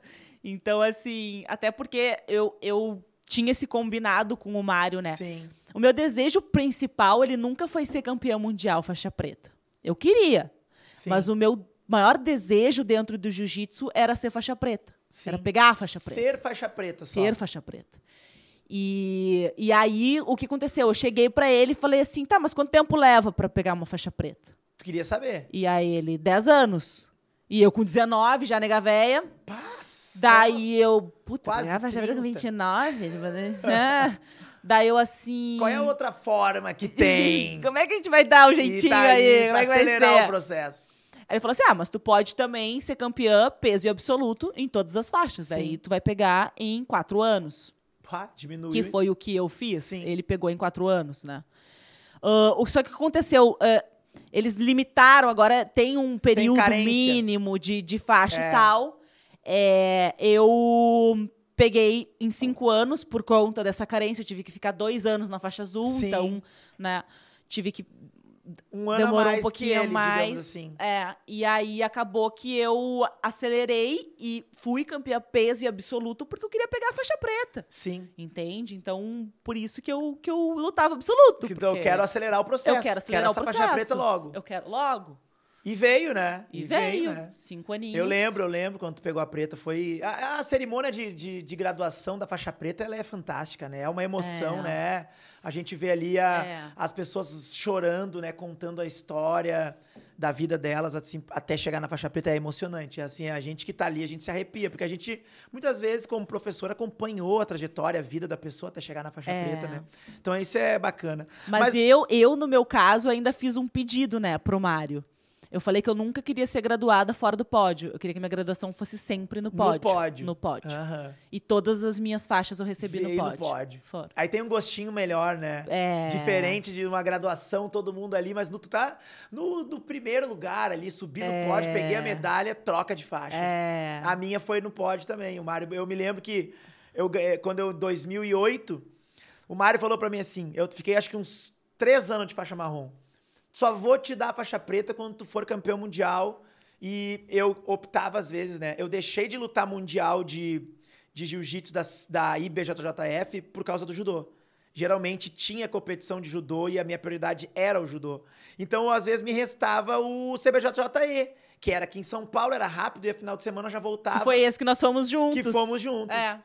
E aí, eu lembro que em 2000... e- Não, tu foi junto comigo quando eu fui campeão faixa preta. Mas aí já foi em 2009. 2010. 2010. Eu ganhei... O, aqui o CBJJE foi 2010. Foi 2010. Quando eu ganhei a, a, a faixa Não, preta... foi 2009. 2009? Foi 2009. Foi quando tu entrou no jiu-jitsu, Foi. né? Tá, então foi 2009. Foi. E eu ganhei a faixa preta em 2008, quando eu ganhei o Mundial faixa marrom. E eu também ganhei no pódio, que eu me lembro que eu subi no pódio, eu tava felizão, fiz seis lutas. E eu me lembro que quando eu tava ganhando a medalha, eu senti puxarem o meu kimono. Daí eu me apavorei, eu olhei, era o Mário, Aham. tirando a minha faixa com a faixa preta na- no, no, no ombro. Eu falei, meu Deus, é maravilhoso. No pódio tem outro gosto, não é, a mesma É. coisa que no- na, na graduação, né? É. Tanto é que eu ganhei. Eu, eu, eu, ano que vem, 2020. É, é, ano que vem, nós já estamos em 2022. Esse ano, em julho, eu pego o meu quarto grau na faixa preta. Uau. É 14 tempo, né? anos de faixa preta, né? Então eu me lembro direitinho, assim, quando eu peguei, é uma sensação única, né? É, É. é bom demais, né? É. Porque a, a- é uma é a coroação de tudo que tu sempre quis, né? Que nem tu falou agora, eu não queria ser campeão mundial, eu queria ser faixa preta. Sim. É o teu diploma, né? Tipo É. assim, é como se tu fizesse uma faculdade É e, e ao invés de tu ter o canudo, Tu- é, tu tem a tu faixa tem a faixa preta, preta, né? é. E aquilo te abre, a- um abre- leque de opções também. É né? demais, é demais. Só Ah. quem, quem pegou ali sabe a sensação. É. Bom, mas agora vamos trocar um pouquinho de assunto, Monique. Falamos da Monique do jiu-jitsu, agora eu quero saber um pouquinho mais da Monique fora do jiu-jitsu. Uhum. Quais são teus hobbies hoje em dia? O que que tu gosta de fazer? Eu sei que tu, que tu gosta muito de surfar, tá? Surfar, a gente já surfou várias vezes juntos. E é, sur- o surf, pra mim, tem um valor, assim, que hoje em dia eu não consigo nem explicar. Mas eu sei que tu gosta de fazer algumas outras coisas fora o jiu-jitsu. Sim. Conta um pouquinho pra gente da tua, da tua vida hoje em dia. Tu tá cursando direito, né? Tu tem alguns planos aí com o direito depois que tu te formar, que eu sei. E, e o que que tu faz nas horas vagas, por exemplo? O que que tu gosta de fazer? Jiu-jitsu. Jiu-jitsu. Tirando o jiu-jitsu. Se o jiu-jitsu não fosse parte da tua vida, por exemplo, o que que tu te sente assim, tipo, o que que chega próximo da sensação do jiu-jitsu? Esporte, né? Sim. Então, assim, eu faço outros esportes. Ah, eu gosto muito de snowboard, né? Amo. Ah, antes da pandemia, eu fazia duas trip por ano Sim. pra fazer snowboard, né? Claro, agora tá esquisito, tem- tá. então, né? A gente não, não, tá, não tá tendo muito acesso a isso. É, eu gosto de wakeboard.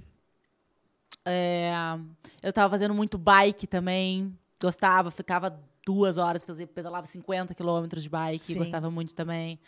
Ah, basicamente, esporte é o que me. É o meu hobby, assim, né?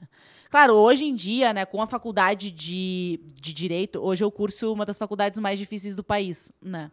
E, e ela me exige muito, e eu Sim. sou uma pessoa que me exijo muito, né? Então, assim, se eu tirar uma nota abaixo de 9, eu já fico braba, Braba. entendeu? Então, eu tenho que me dedicar muito, muito. Eu estudo muito, eu Sim. leio muito. E o pouco tempo que sobra, eu vou pro jiu-jitsu, sabe? Então, assim, é isso. O tempo que sobra, eu tô treinando Gil, sabe? Eu até parei de treinar outras coisas. Antes eu fazia mais preparação física também. Sim, aham. Mas também a preparação física era mais voltada pra competição, né? Tu, porque tu sabia que tu tava, que tinha que estar com o teu corpo É. forte pra, pra, pra, Pra segurar as evitar lesões, também, né? Porque assim, a gente já, né, já tem um Sim. joelhinho ruim, tem É. um joelho que já não tem ligamento, não tem tendão, né? Tem o- a cirurgia de quadril, tem Sim. outro quadril que precisa de cirurgia. Então, Então, assim. a preparação física era pra era alinhar pra isso. segurar, era pra segurar isso, assim. É, mas hoje eu consegui atingir um equilíbrio de treino que eu já não me machuco há muito tempo. Sim, coisa eu nem boa. É maravilhoso. Pá, se não se machucar é uma sensação É maravilhosa. perfeito. Sair dali assim, tipo assim, ó, treinei, vou tomar meu banho e deu. É, sabe? Então, é, é coisinha assim de, ah, de micro lesãozinha Sim, que a ah, gente nem sente. É, E tipo, lesões antigas que às vezes são crônicas, não vai? Tu sabe que tu tem que lidar com É, aquilo ali. nem as crônicas eu tô É. sentindo mais, sabe? Então, assim. Tá, tá, tá, tá, tá no flow, Sim. sabe? Tá, tá tranquilo, assim. Mas é, é o que eu gosto de fazer mesmo, sabe? Eu não treino. Até teve um professor eh, meu, assim, que. é, eu, eu, eu escondo muito que eu sou campeão mundial de jiu-jitsu, tá? Tipo assim. Que é pra não ter aquela encheção de saco, né? É, cara, é chata. As pessoas vêm com as piadinhas de Piadinha tu vai me assim, bater. Ai, não pode falar muito com ela, senão ela te bate. É, sabe que tem uma sabe? história do Vitor Belfort que eu achei muito legal? Hum. Que ele bateu o carro. Que ele, tipo, bateu o carro, enfim, no trânsito. E o cara viu que era ele, né? E aí chegou, uma- começou a chegar uma galera perto e falaram assim. Ai, não pode falar muito. Não, não, tipo, brincadeirinha boba, assim. Ele disse que ouviu, né? Um dos caras que juntou ali, conheceram ele, o lutador e tal. Cuidado, não fala muito assim com isso, senão ele vai te bater, ele é lutador. Daí ele pegou e falou assim pro cara: então quer dizer então que se tu bater no carro do Luciano Pavarotti, ele começa a cantar uma ópera pra ti. É porque o cara é cantor de ópera.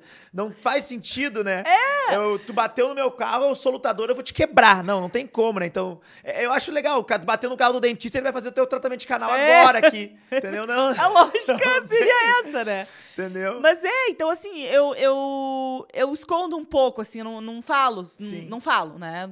Quando me perguntam, e aí normalmente alguém fala, Aí eu, tu é obrigado é, isso aí e tal. Ah, mas o lance é que, na verdade, até me perdi. Por que a gente tava falando isso mesmo? da, da- do, do direito, né? Que tu tá. Pelo fato de tu ter que estar estudando muito e tal. E. Bom, mas enfim. é, tu tava falando sobre. É teu- puxado, é puxada a né? rotina, Sim. né? Então, assim, é, a- acaba, a gente acaba sendo, restando pouco tempo, Sim. né? Pra gente fazer o que a gente gosta. E teve um professor meu que me perguntou, tá, mas tu ainda treina?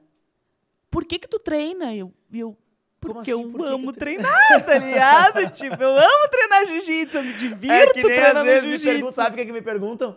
Por que tu tem tanta tatuagem? É porque eu tenho vontade de ter tanta tatuagem. Por que que tu tem tanta... Como assim? Por que que eu tenho tanta tatuagem, cara? Tipo de pergunta, né? Por que que tu treina? Porque eu quero treinar. Porque é divertido, né? porque é Não, é maravilhoso, umas porque, perguntas né? que eu vou te falar, né? E, ah, tá, o surf. O que que o surf... Porque assim, ó, eu acho o surf... Eu vou dizer por que eu acho o surf, pra mim, muito interessante. Porque o surf, ele se aproxima da sensação que a gente tem na luta.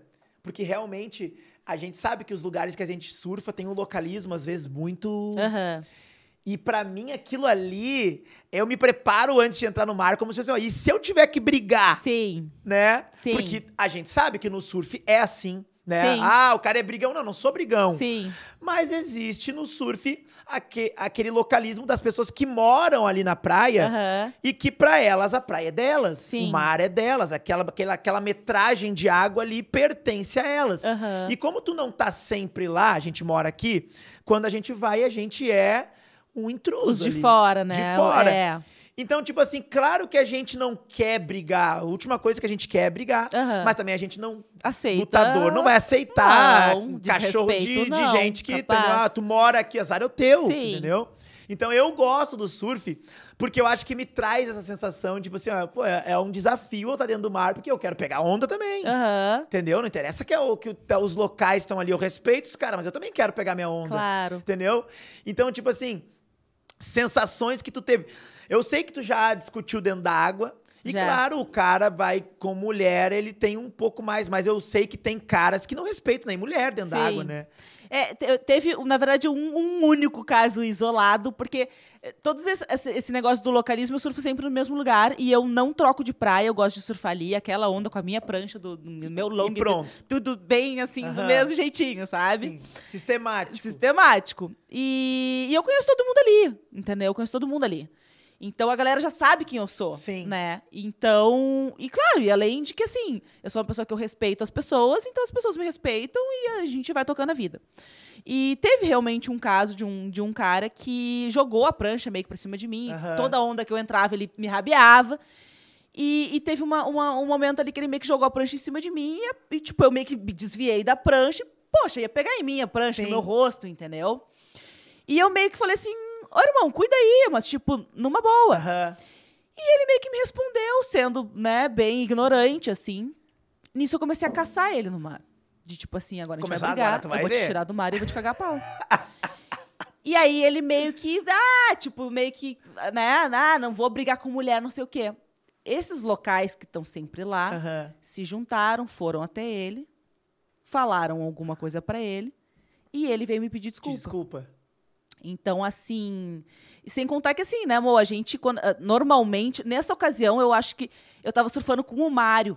E o Mário tava meio longe, Sim, ele não aham. viu o que, que tava acontecendo. E mesmo que ele tivesse visto, ele não se mete. Sim, o Mário deixa. Ele deixa rolar. tá ele deixa aí. rolar. Claro, se a coisa Claro. né, não. fica ruim, ele vai se Mas meter. ele quer ver tu te virar. Mas ele sabe que eu sei me virar. Sim. Então ele acha bonito ver, né? Ele adora ver o pitbullzinho né? ali na é, água. Pega, Ai, né? pega.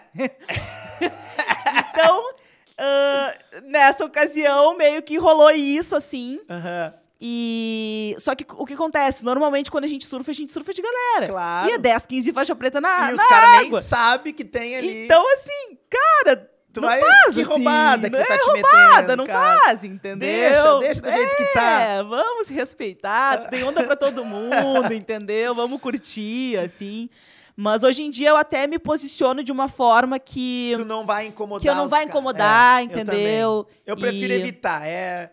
Mas É. a, gente, a gente não sabe o que vai acontecer. Às vezes, eu já cansei de discutir dentro d'água sem ter feito nada. Sim, O cara olhou pra mim simplesmente falou assim pra mim, pa- esperando a série entrar, eu tava sentado, eu olhei pro lado, tinha um cara me olhando. E eu peguei, olhei pra ele, fiquei mais uns um segundo olhando pra fazer- pra saber por que, que ele tava olhando, ele pegou, olhou pra e falou assim, vai mais pro lado com essa merda desse longboard aí. Tipo, não fiz nada pro cara. sim. Então, tipo assim, como é que eu vou aceitar, tipo assim, ah, Aham. tá, tá bom, vou sair. Não, não existe a possibilidade de eu fazer isso aí. Sim. Nem, não, nem, nem que eu nas- nascesse de novo. E aí, não tem como a gente não entrar em, né, em conflito ali. Vou fazer esse cara cagar uma bola dentro, da, dentro da água agora aqui, porque quem vai ter que sair vai ser ele, entendeu? Sim. Então, isso, isso que é uma coisa que me instiga, né? Pegando esse gancho que a gente tá falando aí de, de discussão de briga, teve uma história no Rosa uma vez, que uma. que a gente. Eu não tava lá, mas, cara, e foi Mas muito. um, um amigo do amigo me Um contou. amigo do amigo me mandou no WhatsApp, e tava todos os grupos, já estavam sabendo. Gente de uma vez céu. que tu tava de bicicleta e uma cidadã te atropelou de carro. Eu Como fui é que atropelada. foi essa Eu história? fui atropelada. Ah, falei que eu gosto de andar de bike, que eu faço Aham. né, altas quilometragens de bike. Sim. E resolvi investir numa bike. Aham. E gastei uma grana, fiquei um ano pagando a tal da bike. Sim. Primeiro dia da bike, eu nem sabia. Eu, eu, eu- eu- foi a primeira bike que eu comprei de clipe, né? Então a gente Sim. andava, and- eu andava clipada, que é. Tu tem uma sapatilha que ela fica colada Sim. no pedal, né? Então, assim. Não é que nem tu tá pedalando e Tira qualquer o pé e coisinha tu bota. tira o pé e tá tranquilo. Eu tava colada na bike. E eu tava sem capacete. Né? Aham. E eu tava, tipo, ah, curtindo. No Rosa, minha primeira banda no Rosa. Sim, tipo, vou... tranquila, não tô em Porto Alegre, ninguém vai me essa bike. atropelar, tá de boa, né? Beleza, aí fui lá, fui até, pedalei, naquele dia eu acho que eu tinha pedalado uns 30 e poucos quilômetros, na volta, tinha um trânsito bem intenso pra Mas quem foi chegava. aonde? Bem naquele centrinho ali, né? Foi bem na frente daquele mercadinho laranja que tem ali Sei, chegando, sei. passando a polícia, Tá, ali, Aham. né? E aí, daí nisso, Perto Cara, da Ana Paula? Acho que Dona será- Paula, Ah, esse Dona mesmo. Paula. Ali, ali. Inclusive tem uma câmera ali. Pra minha sorte, tem uma câmera ali. Aí, beleza, tô ali pedalando e tal. Daqui a pouco, um fluxo bem intenso. Cara, e eu pedalando no lado direito, tranquila, assim. A pessoa que tava dirigindo o carro viu um buraco na via. Não sei se ela Ah, tava no celular, o que, que aconteceu. Foi desviado o buraco E e desviou para cima de mim e bateu em mim. Só que tá, bateu, eu meio que. Eu não caí, não cheguei a cair e tal, nem nada, mas eu xinguei ela. Falei, porra, presta atenção, não sei o quê. Tá, tá, tá, tá, tá, tá. Nem vi que era uma mulher, nem nada, tipo, era uma Sim. mulher nesse caso, né? Beleza. Peguei e tinha muito trânsito, muito trânsito. E eu pedalando ia bem mais rápido do Sim. que a velocidade dos carros ali. E peguei e falei assim: ah, meu, vou até sair do, do lado dessa louca, né? Peguei e comecei a botar. Até porque na época eu fazia muito de querer bater o meu, te o meu tempo, né? Então, assim. Bah, se eu percorri aquele tempo em tantos. ah, ah, 50 quilômetros em tanto tempo, amanhã eu vou fazer em menos tempo, Sim. né? Esse, esse era o meu teto, assim, andando de, de bike. E aí, peguei e tá, esqueci da mulher, peguei e fui. Só que isso foi lá atrás, assim, isso foi tipo lá perto, Lá dos- perto da da- Surfland ali, Tá. lá Ah, atrás. longe pra caramba. Longe. E eu, fum, pedalando, tu, tu, tu, tu, chegando ali perto do Ana Paula, tem uma, um quebra-mola, né? Beleza. Nisso, aquele trecho ali, ele dá uma funilada, Claro. né? E aí eu não, tinha, não, tinha, não tinha acostamento, eu tinha que entrar atrás dos carros. Sim. Deu- Deu uma, olhei aqui, deu uma brechinha, entrei atrás do carro que estava na minha frente. E nisso, o carro da frente freou, porque tinha a lombadinha. Essa louca A não estava me perseguindo. A mesma. Ela veio, e aí eu não sabia, eu não vi. eu não- isso aí, o cara depois me contou, porque, olha só, olha a minha sorte, cara. A mulher veio e, bum, me afundou entre o carro da frente, na minha traseira. Ela amassou as minhas duas rodas. Não acredito. Aham. E nisso, quando eu olhei pra trás e vi que era o mesmo Ah, carro, Não. E aí eu, tipo assim, cara, mas só um pouquinho, ela deve, ela me perseguiu, Sim, certeza, quando porque, tu- tipo quando assim. caiu a ficha que ela tava te perseguindo. E daí eu desclipei na hora, já desci da bike e falei assim: tu tá louca? Cheguei na, na, na janela, janela. dela. Daí que eu vi que era uma mulher de rosinha, assim. Ah, inofensiva, né? Tranquilo. Então eu peguei e botei a mão assim na janela dela, botei minha mão assim, o cara.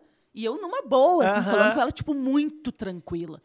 Falei, tu tá louca? Tu me atropelou de propósito. Essa mulher pegou a minha mão e me deu uma mordida. Ah, não! Só que, tipo, só pensa, velho. Tipo assim, Walking Dead. eu não tenho... Moacir, Eu vou arrancar o pedaço. eu não tava... Eu não, eu não, Não, eu não, não, reagi porque eu não tava acreditando no que tava acontecendo, Sim. tá ligado? Tipo assim, eu não conseguia acreditar no que tava acontecendo. Uma mordida. E, tipo assim, eu, eu falo... Eu, eu, tipo assim, não, isso não, não pode... Eu vou acordar a qualquer Não, é um momento. não, é, sonho, não é me possível, belisca. tá ligado? Não é possível que isso tá acontecendo. E aí, nisso, a mulher pegou, e eu, e eu sem reação nenhuma. Eu não consegui reagir, assim, eu não consegui. Eu não consegui nem me defender nada. Ela mordeu, mas o quê? Os teus dedos, a tua mão? A minha mão, eu fiquei com a mordida, eu fiz depois o, o exame de. de- Aham. no- tive que Corpo fazer um, um BO depois, tive que fazer o exame de corpo de, de delito, a marca da, da- da mordida dela na minha mão.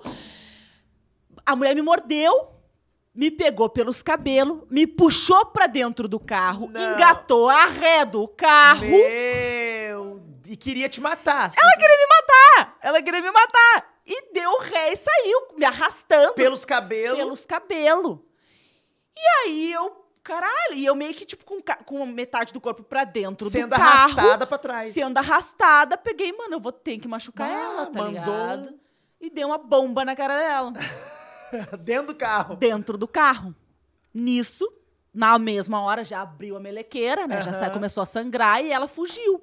Aí ela... Aí ela... Aí ela ficou. Aí Aí, ela virou vítima e É, e, fugiu, aham. né? E aí eu fiquei. Pasma. Eu fiquei parada, assim, no meio da rua. Sem saber o que tava acontecendo. Tipo assim, que porra foi essa, tá ligado? Eu fiquei assim, tipo. E não juntou gente? Veio, começou a vir gente ou... Cara, na real, aí depois meio que foi surgindo umas pessoas, Sim. daí. Porque aconteceu. Isso que foi a merda, tá? Nisso, teve um cara que viu tudo acontecer lá atrás. E o cara, ele é triatleta. E o cara já sofreu muito isso na vida dele. Ah, daí ele veio pra... Ele já teve amigo que morreu por causa disso. Meu Deus. Então ele começou a ir atrás dela. Porque ele viu que ela tava me seguindo. E ele viu que eu não tava vendo que ela tava me Sim, seguindo. Tá claro. ligado? E aí tava ele e a namorada dele, ela, ele é advogado e ela é médica. Sim. E eles foram pra tentar de alguma forma me ajudar e tal, né? Mas tipo, eles estavam dentro do carro, eles não Sim, tinham também, aham. tinha muito trânsito, aquela coisa meio, meio- foi meio confuso assim. Nisso eles desceram do carro e vieram dela disse assim, a, a, a, a médica disse assim, não pega o meu número, né? Porque se tu precisar e tal, de, de, de testemunha e tal, tu tem o meu número e tal, a gente te ajuda, a gente fala que tudo que a gente viu, porque ela tentou te matar, isso é um absurdo. Sim. Não, não, não, aquela coisa toda. E eu, não, capaz, não precisa, já foi, já acabou. Tá tudo bem, agora tá tudo bem, tá tranquilo e tal. Não, tá tudo certo. E ela falou, ela insistiu. Pega o meu número Sim. pega o meu número e tal. E aí eu meio que, ai, que saco, tá, peguei o Pegou, número, sabe? aham. Tipo, azar, peguei. Aí lá pelas tantas também, mais na frente, eu reencontrei essa mulher. E aí ela desceu do carro, começou a se fazer de vítima. Ah, sim. Só que, tipo, isso já era meio que em outro lugar, Aham. assim. Então, aquela galera que viu o que aconteceu lá atrás, viu o que aconteceu de fato, Sim. né? Agora, depois, só viram eu ilesa, sem nada, E ela e sangrando. ela sangrando com E a cara um roxa soco e dizendo que eu, que eu bati nela. Que eu- ela disse que eu abri a porta do carro E dela bateu do nada e bati nela. Bah. Que eu estava procurando confusão. E aí, nisso, um amigo meu que estava passando, um conhecido meu, começou a filmar, Filmar. e perguntar pra ela, mas o que, que aconteceu? Ah, não. e ela, aí- eu atropelei ela. Ela não viu que estava sendo filmado. Ah, ela se entregou. E ela se entregou. E aí, nisso, tinha esse vídeo, né? Mais o vídeo dela dizendo que te atropelou. O vídeo dela dizendo, tá. E o da câmera do. do A da câmera da frente do, do, do mercado, Mercado. e as duas testemunhas. rua. Deu. Pronto. Aí nisso. Beleza, cheguei em casa. Bah, na época o Mário tava comigo, né? Tava Aham. na minha casa, eu contei pro Mário. O Mário tava dormindo, assim, daí ele olhou, acordou e disse assim: Tu bateu nela? e eu. Entendeu que a mulher acabou de. Tipo, tu tá entendendo o que aconteceu? Eu, eu me nervosa, matar, tá ligado? Tipo, acabaste de tentar me matar e tu tá porra! Perguntando e se ele. Ai, coitada dela. E voltou a dormir, assim. E eu fiquei puta, né? Fui, lá no, no- na polícia fazer um BO sozinha ainda, né? Indignada, e ele nem aí. Cara, daí tranquilo, assim, passou umas horinhas mais tarde, começou a mandar um monte de mensagem Bah. pro Mário. Minha foto rolando no E os Facebook. vídeos. E, ela mentindo. E ela botando. Ela botou lutadora de jiu-jitsu. É, daí Ah, depois. lembro. E aí. Poxa, cara, eu sou uma pessoa que eu tenho uma imagem imaculada dentro do Sim, jiu-jitsu, tá claro. ligado? Eu nunca tomei uma punição numa luta, nem de pegar uma pegada Boca errada. nunca, né? nunca na minha vida, tá ligado? E aí. E aí, cara, e aí a mulher mentindo, velho. E aí eu, putz, vai, vai dar ruim, porque, Sim. né, eu, lutadora, ela ali, se fazendo de coitada, não sei o quê. E aí, nisso, eu consegui o telefone dela. E aí eu falei pra ela assim, olha, deixa eu te explicar a tua situação, tá?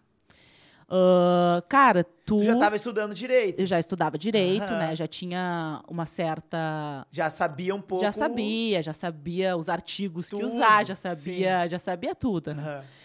Expliquei pra ela quais foram os crimes que ela cometeu.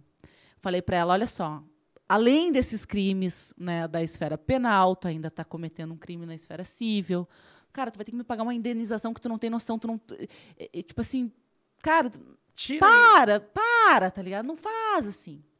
Ela insiste, ela deu uma ignorada no início, deu uma insistida mais um pouco Aham. e tal, e nisso, um monte de gente perguntando, mas Mário, ninguém perguntava pra mim, Só ninguém tinha pro coragem de Mário. perguntar pra mim, todo mundo perguntava pro Mário. Poucas foram as pessoas que vieram perguntar pra mim, né? E, e aí o Mário. Não, né, cara? Como assim? Tu acha que é? Que a Monique ia sair no meio da rua, abrir, um a, abrir a porta de um carro de uma mulher aleatória e Dá dar um- um soco na cara dela e ir pra casa. assim, como Não se nada tivesse como. acontecido. Tipo, é óbvio que não, né? E aí. A mulher mesmo começou a se enrolar, porque daí a galera começou, começou a fazer umas perguntas que ela já não tinha mais resposta, já Sim. começou a ficar estranho. Nisso eu peguei e falei pra ela assim, ó. Mandei o vídeo pra ela, dela me Bah. atropelando. Eu mandei o vídeo dela admitindo. Eu mandei o áudio das duas testemunhas que não me conhecem, que não tem nada a ver comigo, que descreveram tudo o que aconteceu do início até o fim. E daí ela viu, ela viu. E aí ela me mandou uma mensagem de Jesus pedindo desculpas. e eu sinto muito. Foi mal. Essa história é- E, acontece direto. e aí, e aí, cara, agora ela me manda mensagem me querendo me vender, tipo Avon, sei lá, essas coisas assim, sabe? Eu tenho uma história assim, ó, que é muito. Essa história é muito engraçada. Eu morei em São Paulo é, durante um ano, né?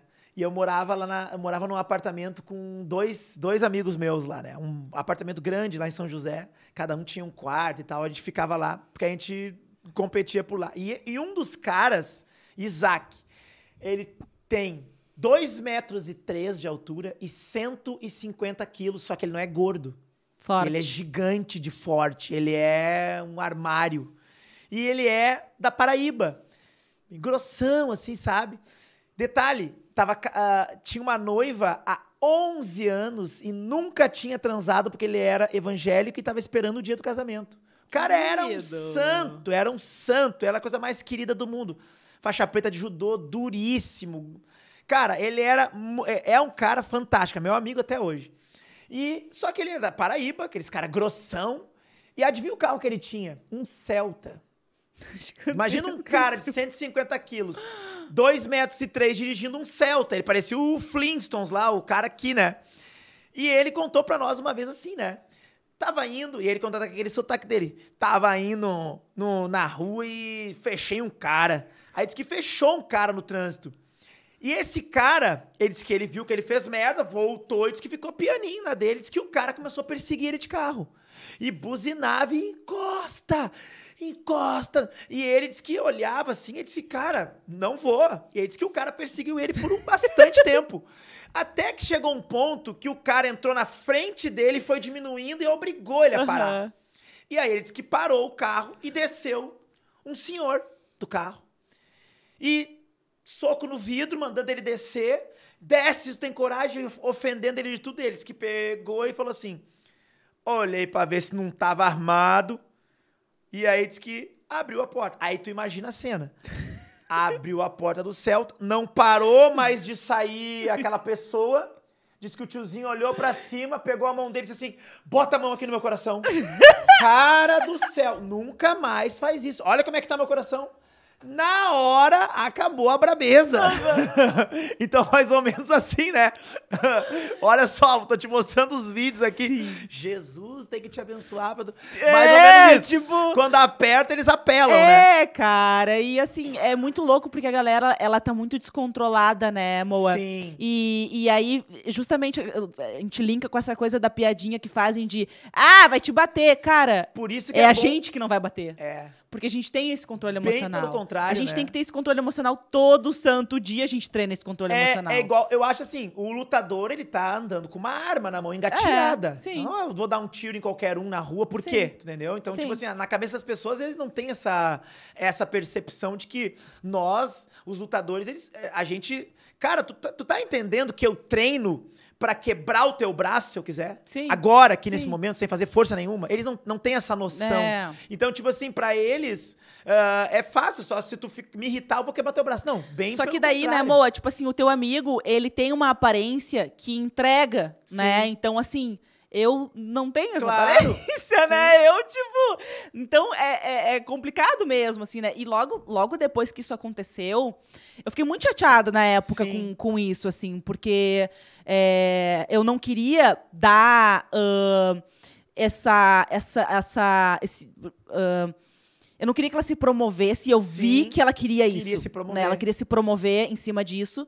E eu não queria dar isso pra ela. E foi por isso que eu nunca falei aquilo publicamente. Eu sou, eu, na época eu até era mais, hoje em dia eu não tenho mais tempo, mas era uma pessoa muito assídua nas redes sociais. Sim. E as pessoas perguntavam muito, queria que eu falasse sobre aquilo. E E, não eu não falou. falava porque eu não queria dar Mídia pra ela. mídia pra ela, Sim. entendeu? Então Que eu era tudo que resolvi ela queria. tudo que ela queria. Eu não dei, entendeu? E aí, claro, as pessoas que, que me conhecem e tal, e que, que, né, e que queriam saber, entender a história, eu Tu conversava, co- tu explicava. é, normal, mas e- tu não foi pra rede social pra dar uma satisfação Não, pra ninguém. Que na não. verdade era tudo que ela mais queria, né? Exatamente. E foi uma grande lição pra mim, assim, por vários motivos, né? Ahn, logo na sequência disso, poucos meses depois, eu estava no estacionamento do supermercado, aqui em Porto Alegre. E, e era uma época, tipo assim, meio que de fim de ano, assim. Aham. Então tava meio correria, todo mundo meio correria. E eu tinha deixado em casa cozinhando uma carne de panela. E faltou um ingrediente para carne de panela. E eu peguei e deixei cozinhando em fogo baixo. Eu fui rapidinho no mercado buscar o que estava faltando. Sim. Vai ser rapidinho, não vai, não vai, não vai, né? E aí que dá a merda. né? Sempre. Beleza, fui rapidinho ali, tá, peguei o que tinha que, o que tinha que pegar e tal. Quando eu fui dar a ré no meu carro, a minha câmera de ré tá com um delay. Sim. Eu deveria ter olhado pra trás pra ver se não tinha. Eu não sabia que minha câmera tava com delay e eu fui pela imagem que eu Sim, tava vendo. aham. Daqui a pouco, bum! Bati num carro que tava passando atrás. Nossa. Nisso eu, puta que pariu. E eu, e eu com o negócio em casa, com Cara, o fogão ligado. e? E, e ninguém lá em casa. e eu precisava, precisava, tipo assim, não podia ficar ali Sim. e tatatã e tal. Nisso eu nem desci do carro, eu peguei o ticket do estacionamento, anotei o meu número, abri o vidro do carro e falei, moço, pega o meu, meu celular aqui. Eu- a culpa foi minha, né? Sim, não tenho. claro. Eu tenho seguro pra terceiro. eu não- nem me incomodo, eu mando uma mensagem e tá Deu, tudo tá resolvido. resolvido. E aí, nisso, a mulher Ah, e novo. o cara gritando e querendo que eu descesse e desce do carro e tatatá e não sei o quê. Bom, dessa vez eu prendi o cabelo, né? Ah, sim, não vai me puxar, não vai me dar ré. Pelo cabelo ninguém me leva mais. Eu não vou mais ser arrastada de carro, não. Aí eu prendi o cabelo, tirei o. o- eu tava com uma, com uma camisa de linho cara. Sim. E eu não quero sujar minha camisa. Tirei a camisa, Aham. botei no, no, no, no lado, assim. E eu fui extremamente gentil, extremamente Sim. educada. Quebrou eles. E eles me xingando, me ofendendo. Nisso veio os seguranças junto do, do mercado e ficaram na volta. E, e eu sendo extremamente gentil, extremamente educada, eloquente, e eles me chamando de, De tudo, tudo. que era coisa. E eu assim. É, então, meu senhor, é que eu realmente deixei uma comida no fogo e eu realmente estou com pressa. Então, tem como tu tirar o teu carro de trás, por favor? Eles não queriam me deixar ir embora. E ficavam me xingando, me xingando, me xingando. E aí os seguranças meio que interviram e disseram assim, cara, só um pouquinho. Tipo, ela já falou que a culpa é dela. Sim. Ela já te deu o que número mais dela. que tu quer? Te arranca daqui, sabe? Aí meio que. Foi grosso com eles. Foi, é, daí o pessoal que tava na volta Ajudou. começou a meio que, tipo assim, ver que tá, tão te, tá te passando, sabe? Sim. E aí nisso, né, eles me deixaram embora e tal. Ah, ele entrou em contato comigo, continuou sendo muito mal educado e eu continuei sendo muito educada, Gentil. muito gentil. É, nós resolvemos, claro, né? Eu paguei o que devia, Sim. porque de fato o erro foi meu. Mas, cara, é uma coisa assim. A vida já é tão complicada, Mas sabe? é que as pessoas, elas, elas ah, não têm tempo pra extravagar, para extravasar, tipo, ah, não, não, não praticam esporte, não... Cara, trabalha, volta pra casa, lida com família, com filho, daqui a pouco aquilo ali é uma bomba relógio. É. E ela estoura contigo daqui a pouco É, no supermercado, é. entendeu? Então é muito complicado isso, né?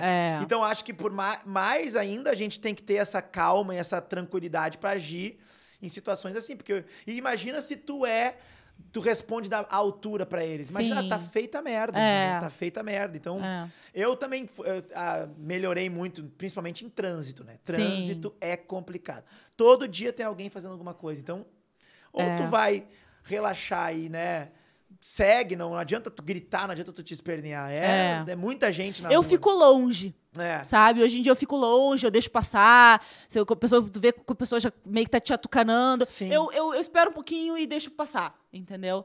Porque eu acho que tem várias, várias coisas que podem estar acontecendo, né? Uma, realmente, a pessoa pode ser uma louca, chata e que ele Sim, tá querendo um te importunar. Daqui a pouco. E, e daqui a pouco ela vai conseguir te importunar, Sim. e, enfim. E outra que, sei lá, daqui a pouco a pessoa pode estar com uma urgência mesmo, e, e- e, né, e aí daqui a pouco precisa realmente ir mais rápido, sei lá eu, Sim. e aí vai também, mas fica longe de mim, que eu É, mo- já tenho é meus problemas. Manter a calma, não adianta, né? É, Eu acho que o mais importante. é. Vamos para a pergunta mais polêmica. Ah, qual de será? todas. Qual será eu que é essa pergunta? Eu vou ler essa pergunta aqui, porque essa aqui foi a que mais me fizeram. Imagina se não, me mais me os fizeram. Vou ler, até vou ler do jeito que está aqui. Tá, Hum. vamos lá. Tiga, Ahn, vou ler duas, duas, né? manda. Que as duas já vão. é, Essas duas aqui. Primeira.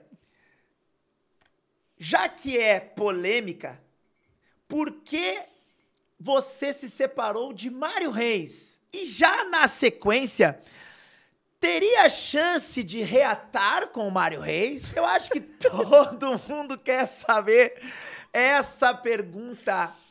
Que meu amigo, essa hora deve estar em casa. No... Deixa eu ver que horas são. Ha! Essa hora ele já deve estar aqui, ó, babando o travesseiro. Será? Eu não sei, é- normalmente é, né? Veinho, né? 40, vai fazer 42. Já tá ficando veinho. Cara, eu então vou... é, é uma pergunta, vamos lá. Com muita calma, que rufem os tambores. Agora vamos lá. Sinceramente, Habla. sinceramente, nem eu sei. Ah, Eu não sei, eu não sei, aí, eu não sei. A, a resposta da primeira pergunta, o porquê, né? Tá. Ah, porque, assim, na verdade, a gente é muito amigo, né, amor? Sim. Tipo assim, o Mário, ele é o meu melhor amigo, né? Então, assim, é, eu sempre que eu tenho algum problema, alguma coisa, qualquer coisa, a primeira pessoa que eu ligo é ele. A primeira pessoa. Sim. E quando tem alguma grande conquista, alguma coisa que eu. Ah, é a primeira pessoa que eu falo é ele É também, sabe? Então, em termos de convivência, é muito bom, é incrível, né? Sim. Só que assim, é, a gente viveu uma vida muito intensa, muito, muito junto, muito colado, né?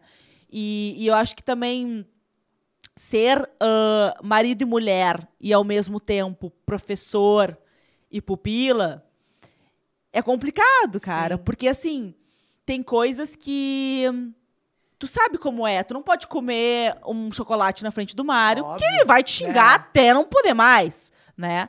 E nisso, no- no- na esfera homem e mulher, Não rola. não rola, Sim. né? Tipo, tu tá sendo abusivo, come o que né? quiser, não, não, como que não eu é, exatamente. Só que dentro da esfera professor-aluno é o trabalho dele, É. entendeu? E interfere. Tu sabe que, bem ou mal, tu vai. Interfere. Se eu comer um chocolate, eu não vou ter. Totalmente, Tu sabe totalmente, disso, né? claro. Mas aí separar isso de casa que é difícil. É né? difícil. E, e até uma linkando com uma das perguntas que tu fez, assim, da questão de dessa transição de ser atleta e, e- e hoje, né, cursar uma faculdade e tal, e querer seguir uma carreira dentro do direito, é, são universos muito diferentes, né? E a faculdade que eu faço, ela é muito difícil. Sim. Então, logo no início, eu me puxava muito, eu passava o dia inteiro estudando, né? E ele queria que eu passasse o dia inteiro treinando. E aí eu chegava, depois de né, estudar não sei quantas horas, mal, zarolha, já cansadaça, e ele queria que eu treinasse como eu treinava Sim. em, época de campeonato, né? Então era, era muito difícil, assim, essa, essa transição ela foi muito difícil E, for- e foi gerando alguns atritos. foi gerando atritos. Então, assim, teve um momento, assim, que ah, eu tava chorando, né, no tatame, de estar muito cansada, de estar treinando muito mal e de não conseguir me entregar da maneira que eu costumava me entregar, porque, claro, eu não tinha que acordar às 5 da manhã e Sim. treinar e estudar e depois de tarde estudar mais um pouco e não sei o quê, né? Então, era- é, difícil, é, é muito diferente tu te dedicar somente para o esporte. Sim. Ainda que seja muito difícil também, Sim. né? Mas são coisas diferentes. Então, assim, é, eu comecei a ficar muito estressada, né? E ele queria muito que eu continuasse fazendo aquele treino. Ele queria, ele não, ele não aceitou o fato de eu não querer mais lutar, né? Aquilo foi muito difícil para ele, porque Digamos assim, vocês passaram a vida inteira andando na mesma, mesma direção. Daqui É. a pouco, tu começou a querer andar numa direção diferente, mas não que tu quisesse se afastar dele. não. E ele acabou não entendendo isso. E ele sempre me apoiou em tudo que eu queria. Sim. Porque ia de encontro com o que ele Óbvio. queria. E a partir do momento que eu quis algo que era diferente do que ele queria, ele não não não, Soube- não não soube- soube lidar, assim, ou li- não é que não soube lidar, né, mas lidou da maneira dele, Sim, né? aham. Então assim, enfim, né, cada um tem tem, tem E talvez foi momento também, né? Aquele ele, momento ele ali- queria muito, ele, ele, ele, ele sempre. Sabe que ele, é ele é uma pessoa que ele enxerga muito mais o potencial da pessoa do, Do que, que a ela- pessoa mesma. né? Exatamente. Ele acredita muito mais nos alunos do que os alunos É. acreditam neles É, mesmos, né? então assim, ele queria que eu fosse muitas mais vezes campeã mundial, entendeu? Por ele, ele tava lutando até hoje. Até agora, Sim. entende? Então, assim, isso foi um, um momento muito difícil, mas um- o dia mesmo, assim, que a gente ah, resolveu se separar foi justamente um dia que eu estava muito cansada de estar estudando.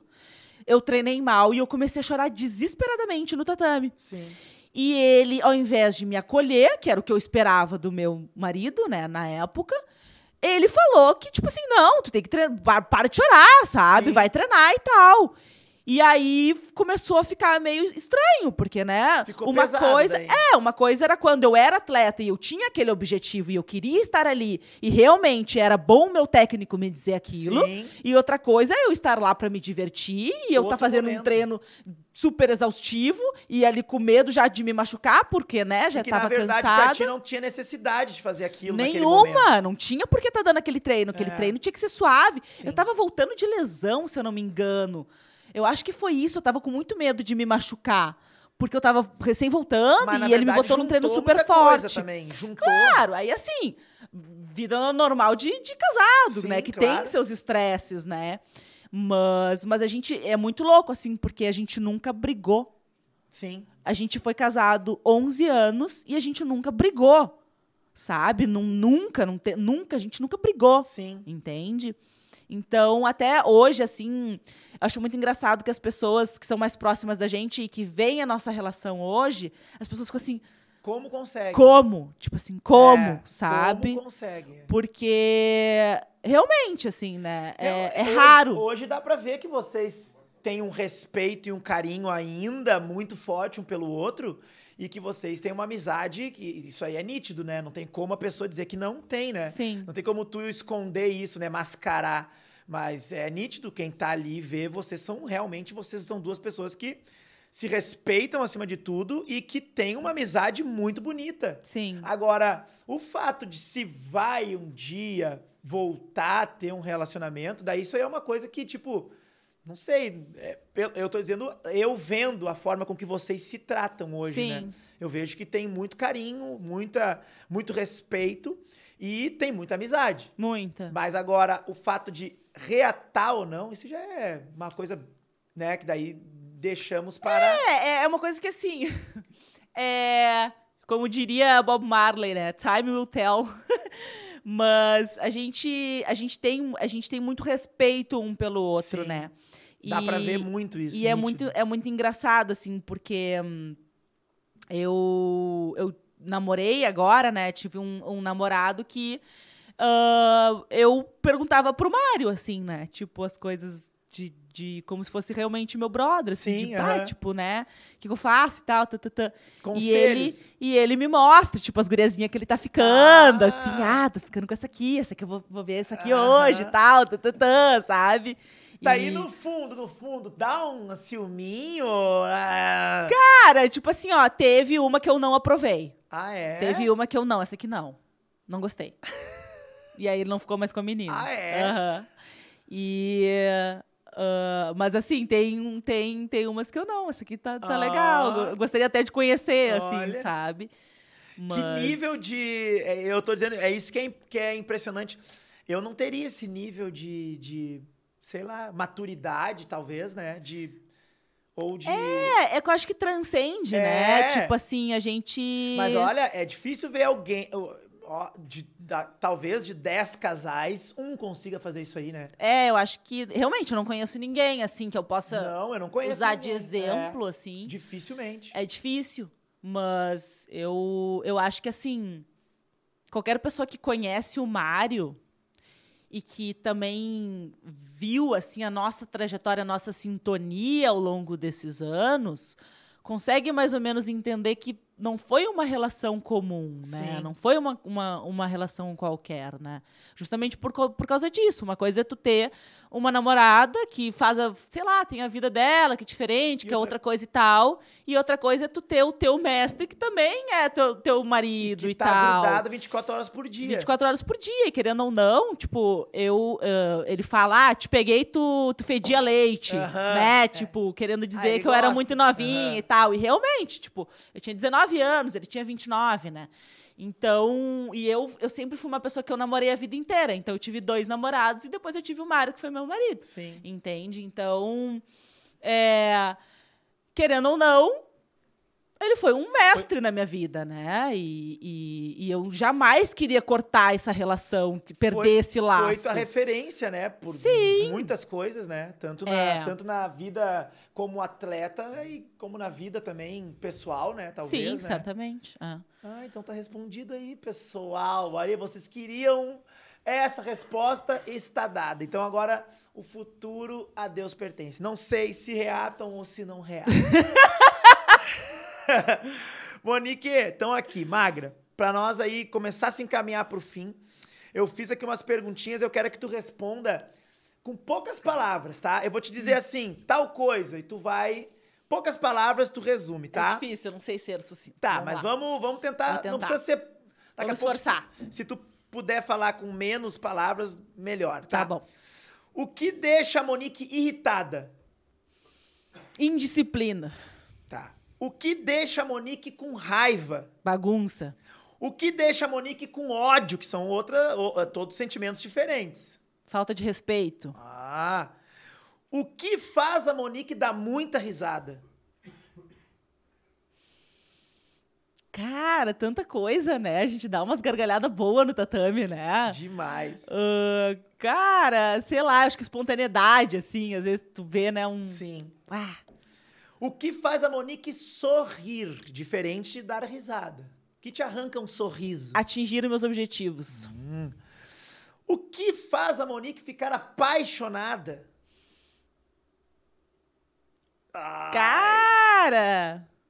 Eu sou uma pessoa que eu gosto muito de carinho. Eu gosto. o que a Monique é hoje?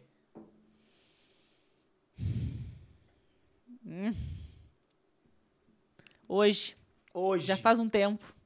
Ah, cara, eu sou muito determinada. E o que a Monique já foi? Passado. Uma peste. O que faz a Monique ter carinho? Reciprocidade. A Monique é uma pessoa que ajuda ou ela é mais fechada? Mais fechada. Mais fechada. O que faz a Monique ficar triste? Falta de diálogo.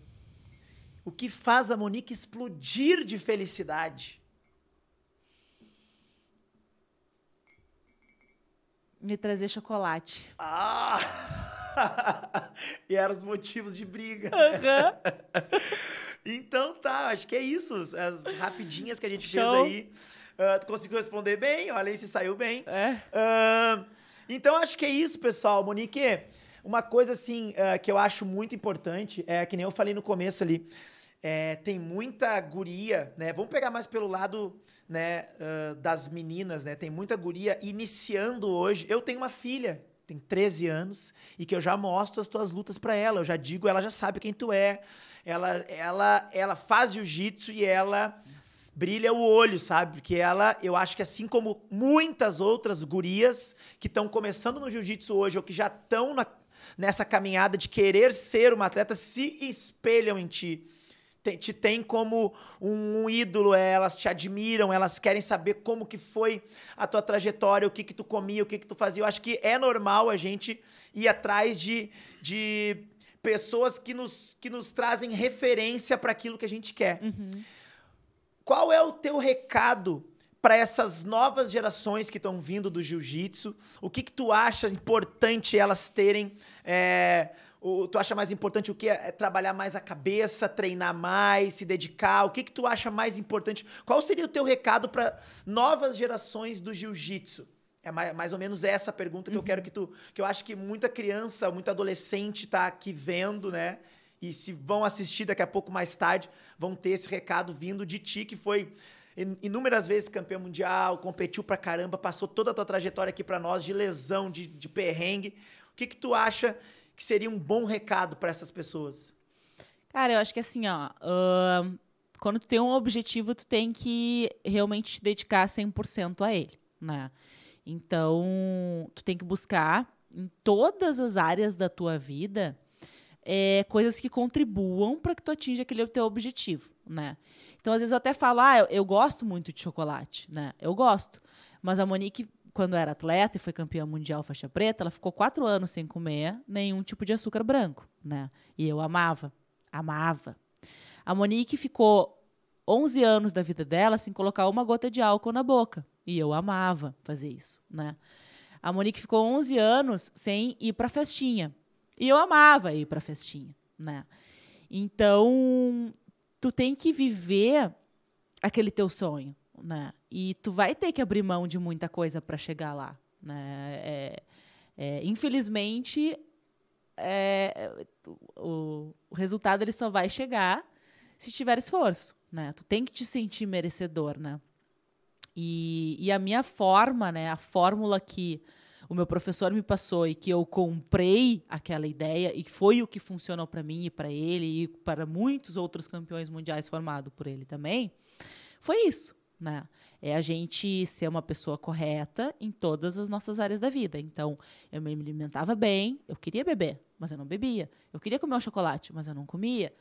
Tinha dias que eu não queria treinar, mas eu treinava. Né? Então, é, nem sempre a gente vai estar tá fazendo o que a gente quer. Né? A gente tem que fazer o que tem que ser feito. Né?